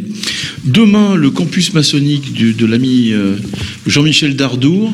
Alors, ça a bien marché, le campus maçonnique, c'est des conférences et des podcasts de, conférences sur, sur plein de sujets. Et Jean-Michel organise demain un, colloque, une matinée, avec deux anciens euh, grands maîtres, Alain Noël Dubar, ancien grand maître de la Grande Loge de France, euh, Marie-France Picard, ancienne grande maîtresse de la Grande Loge féminine de France, deux philosophes, Monique Castillo et Henri Pénaruiz, et deux frères qui vont venir parler d'histoire, Laurent modeste.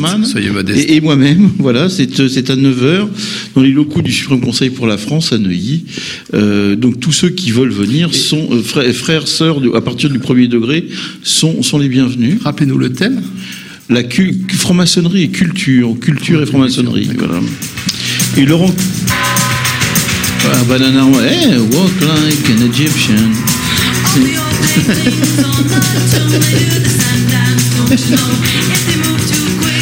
Merci beaucoup. Et, et- et Laurent, alors. Euh, Les attendez, il y, il d'été, encore il a des choses. Oh là là.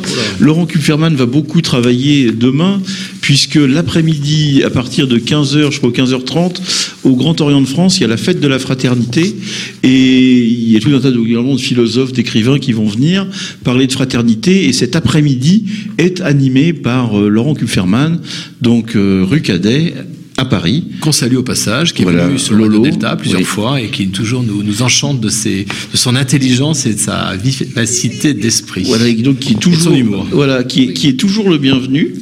Euh, ensuite, il y a les tenues d'été. euh, de, la Grande Loge de France, puisque il y a trois loges hein, qui sont euh, l'Espéranto, qui sont Jean Scott Érigène et qui sont l'Étoile, qui organisent tout au long de l'été, en juillet et en août, des tenues qui se déroulent le mardi soir de, de 20h à 22h, et dont trois sont des conférences publiques. Et la première conférence publique, c'est le mardi 3 juillet prochain, donc la semaine prochaine. Le thème sera Vivre entre droit et devoir. Et euh, le conférencier de cette conférence publique sera un certain Frédéric Jean-Scott Pierre-Iso. Ça sera Pierre Frédéric. voilà. Frédéric. Frédéric Pierre. Jean qui est parmi nous ce soir. Voilà, qui, qui nous parlera. Et donc c'est une conférence ouverte publique, ouverte à tous, à toutes et à tous, toutes et à tous. Et c'est au siège de la Grande Loge de France, C'est euh, c'est 8 rue Puteaux, dans le 17e arrondissement juste de à côté de la rue des Dames. Juste à côté de la rue des Dames. Elle- la, elle- le- la rue de la Grande Loge de France croise la, la- la rue des Dames. C'est- c'est- J'aime bien. Euh, croise, elle la croise, elle ne s'y arrête pas. non, voilà. Euh, il y aura une seconde conférence publique.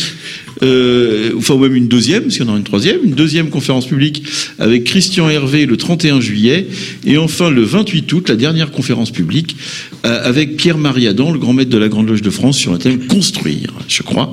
Voilà, toujours à 20h, toujours le mardi, euh, toujours euh, à la Grande Loge de France. Euh, je vous signale aussi la nouvelle formule de point de vue initiatique, euh, élaborée sous la férule de Frédéric Pierrizot, toujours ici présent parmi nous. Il est partout. Oui. Voilà, il est partout. Euh, consacré à l'écosysme, euh, une nouvelle formule, format magazine, très très belle iconographie, très voilà. euh, euh, Achetez, euh, achetez la nouvelle formule de point de vue initiatique, la revue de la Grande Loge de France. Mais Et je où, vous- où, où sur le site de la Grande Loge de France, dans les librairies spécialisées, sur Internet, partout où vous pouvez, vous pouvez Ouais. acheter point de vue initiatique. Sinon, on en revend sous le manteau ici à un prix Voilà. Frédéric Pierre en. en- en- Et- en- en- et je, je veux dire que j'ai reçu le point de vue initiatique il y a trois jours. Hein il est Et vachement bien. hein. Il, il est tellement vachement bien que pour la première fois depuis Tu l'as lu je l'ai lu. Est-ce que tu l'as compris? Je sais pas si j'ai compris, mais je l'ai lu et, et j'ai trouvé un plaisir, un plaisir tactile et, et, euh, enfin, il est top. Franchement, il est top. En fait, c'est le tactile que tu as retrouvé. Bon, bref. Euh, et je, je vais vous signaler aussi le, le dernier numéro de la revue Humanisme du Grand Orient de France, consacré à islam et humanisme, avec euh, tout un tas de de- d'articles très intéressants, dont celui de Raleb Benchir, que, que, que nous connaissons bien, que nous aimons bien, et qui anime les émissions Islam sur France Culture et sur France 2 toutes les semaines. Et qu'on va inviter un jour ou l'autre. Et qu'on invitera Ah, parce que c'est quelqu'un de- super. Bien sûr, bien sûr. Alors, euh, bah, on arrive au terme de l'émission. Nous arrivons Hein, au terme on a, de on a un beau programme pour cet été. Euh, pour les autres obédiences, autres tenues d'été, il, y a, il faut aller voir sur les sites, il faut se renseigner. Et puis Jean-Laurent peut-être relaiera un certain nombre d'informations. Il y a plein de choses. Alors c'est plutôt en province. faire, hein, pour les autres. il, y a- il y en a dans le sud, il y en a voilà. C'est- pas mal fait dans le sud aussi. L'île de vacances quoi. On peut passer un petit coucou à nos amis québécois qui nous écoutent. Et les euh, Québécois. Parce que Oui. les- nos, nos amis de Sous le Bandeau, euh, nos frères et sœurs de Sous le Bandeau nous ont dit quand ils sont venus nous voir que leur émission était plus écoutée en France qu'au Québec, ce qui est quand même assez, assez marrant. Donc euh, bonsoir les Québécois, parce que compte tenu des horaires bizarres qui Bonsoir, peuvent nous les écouter en Québécois. direct sans aucon souci. Et puis je crois que Et- on leur a- tu as reçu un cadeau euh, tout à l'heure. Oui, j'ai reçu un cadeau. Alors, j'ai déjà, oui, là, j'ai reçu un bavoir. C'est à croire que je bave. C'est un bavoir, euh, un bavoir noir. hein. C'est avec une tête de mort qui s'appelle, enfin dessus il écrit Petit rebelle. Alors euh, je sais pas pourquoi j'ai reçu ça. En tout cas, je remercie Mitch. C'est lui, c'est lui fautif qui m'a envoyé ce bavoir. Alors, euh, eh bien, c'est notre dernière émission de l'année puisque maintenant nous allons partir sur la plage avec nos sacs de plage chargés de bouquins. Et par contre, on, donc on se retrouve, on se retrouve bientôt, on se retrouve fin fin septembre pour le dernier vendredi de, de septembre. Mais avant ça, on a une annonce parce que Radio Delta s'enrichit d'une nouvelle émission. Yann. Yann sans E, mais avec deux N, c'est à vous. Oui, merci Philippe, tout à fait. Donc, euh, on... Et Gilles. À, la technique, merci. Donc euh, on, on peut l'annoncer maintenant officiellement parce qu'on a eu l'accord de la production cette semaine de, de produire notre émission. Donc euh, on, on vous annonce une nouvelle émission sur les ondes de, de Radio Delta qui s'appelle Les Pierres Brutes. Et donc la particularité de cette émission, c'est une émission faite par les jeunes, mais pas que pour les jeunes, pour tout public. Et donc on commencera à émettre euh, à partir de septembre sur les ondes de Radio Delta. Vous aurez enfin de la musique de jeunes? On, on aura de la musique. Et c'est- Marie-Pascal C'est des jeunes maçonnes et jeunes maçons. Il faut monter les micros. Vas-y Marie-Pascal, tu demandais, tu posais la question de... Oui, je, je demandais quelle était la limite d'âge. On n'a pas de limite d'âge. Trois ans. C'est jeunes maçonnes et jeunes maçons. Trois ans. Voilà. Eh ben, Trois ans, tout ben, à fait. Sept ans et plus. On, se- on se donne rendez-vous donc pour la dernière, le dernier vendredi de- du mois de septembre pour l'émission 1, 2, 3 Soleil sur Radio Delta. Et puis bientôt, donc l'émission Les Pierres Brutes. Alors, il y aura en août euh, un numéro 0 de l'émission Les Pères Brutes, comme il y avait eu un numéro 0 de l'émission 1, 2, 3 Soleil euh, en août 2016. Euh, cette émission sera en direct, comme l'était celle de 2016. Le seul truc, c'est qu'on vous dit pas la date, on vous dit pas, enfin, on vous dit l'heure, c'est 20h, 22h, mais on ne vous dit pas la date. Donc, si vous écoutez Radio Delta tout l'été, en août, vous aurez peut-être la chance de tomber sur le numéro 0 de Les Pierres Brutes. Et dans ce cas-là, vous appelez et vous recevez un livre de Franck Foucret. Bien, merci, euh, merci à tous pour cette Dédicacé émission. par Gilles à la technique. Merci, euh, merci à Yann et à, et à Claude euh, d'être venus nous parler de leur, euh, de leur art, de leur création. Merci beaucoup à vous. Merci à nos chroniqueurs. Merci à notre public parce que nous avions un public, euh, on l'a oublié de le dire, nous avions un public nombreux ce soir. Et passez un bon été. Tous les mois. Philippe. À bientôt. Begging for love and mercy. So I gave him a winkler, and it's so cool. Good morning. Everybody thinks he's lazy and a bit insane. Sitting on the floor like a baby. Doesn't work, he doesn't get money. She's there hooking on the streets, for drugs and whiskey. So I gave her my best coat and a loving good evening. Everybody thinks she's horny and a foolish girl. She deserves to be unhappy. Doesn't cry, she has no more tears. It's not right being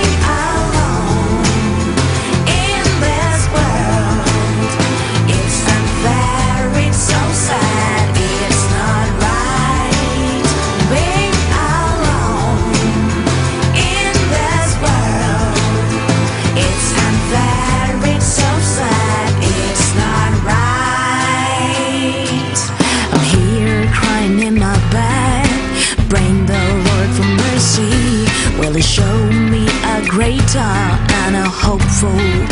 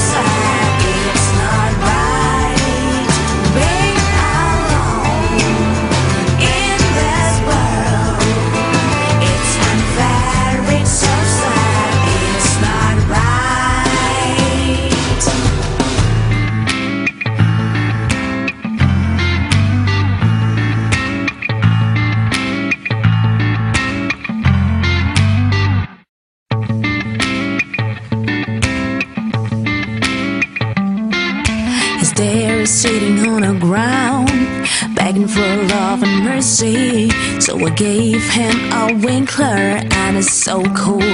Good morning. Everybody thinks he's lazy and a bit insane. Sitting on the floor like a baby. Doesn't work, he doesn't get money. She's there hooking on the streets, begging for drugs and whiskey. So I gave her my best coat and a loving good evening. Everybody thinks she's horny and a foolish girl. She deserves to be unhappy. Doesn't cry, she has no more tears. It's not right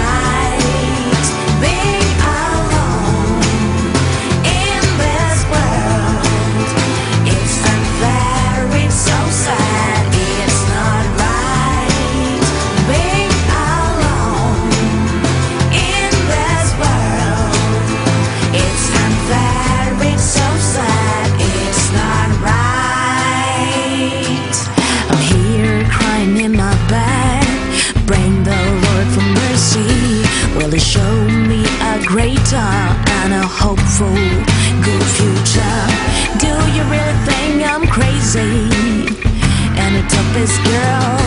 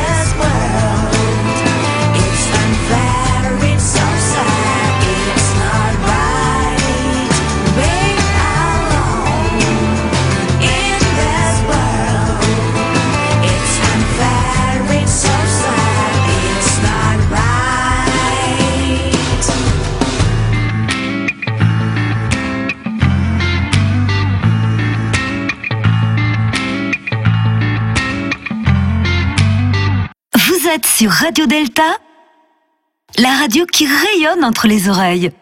Radio Delta.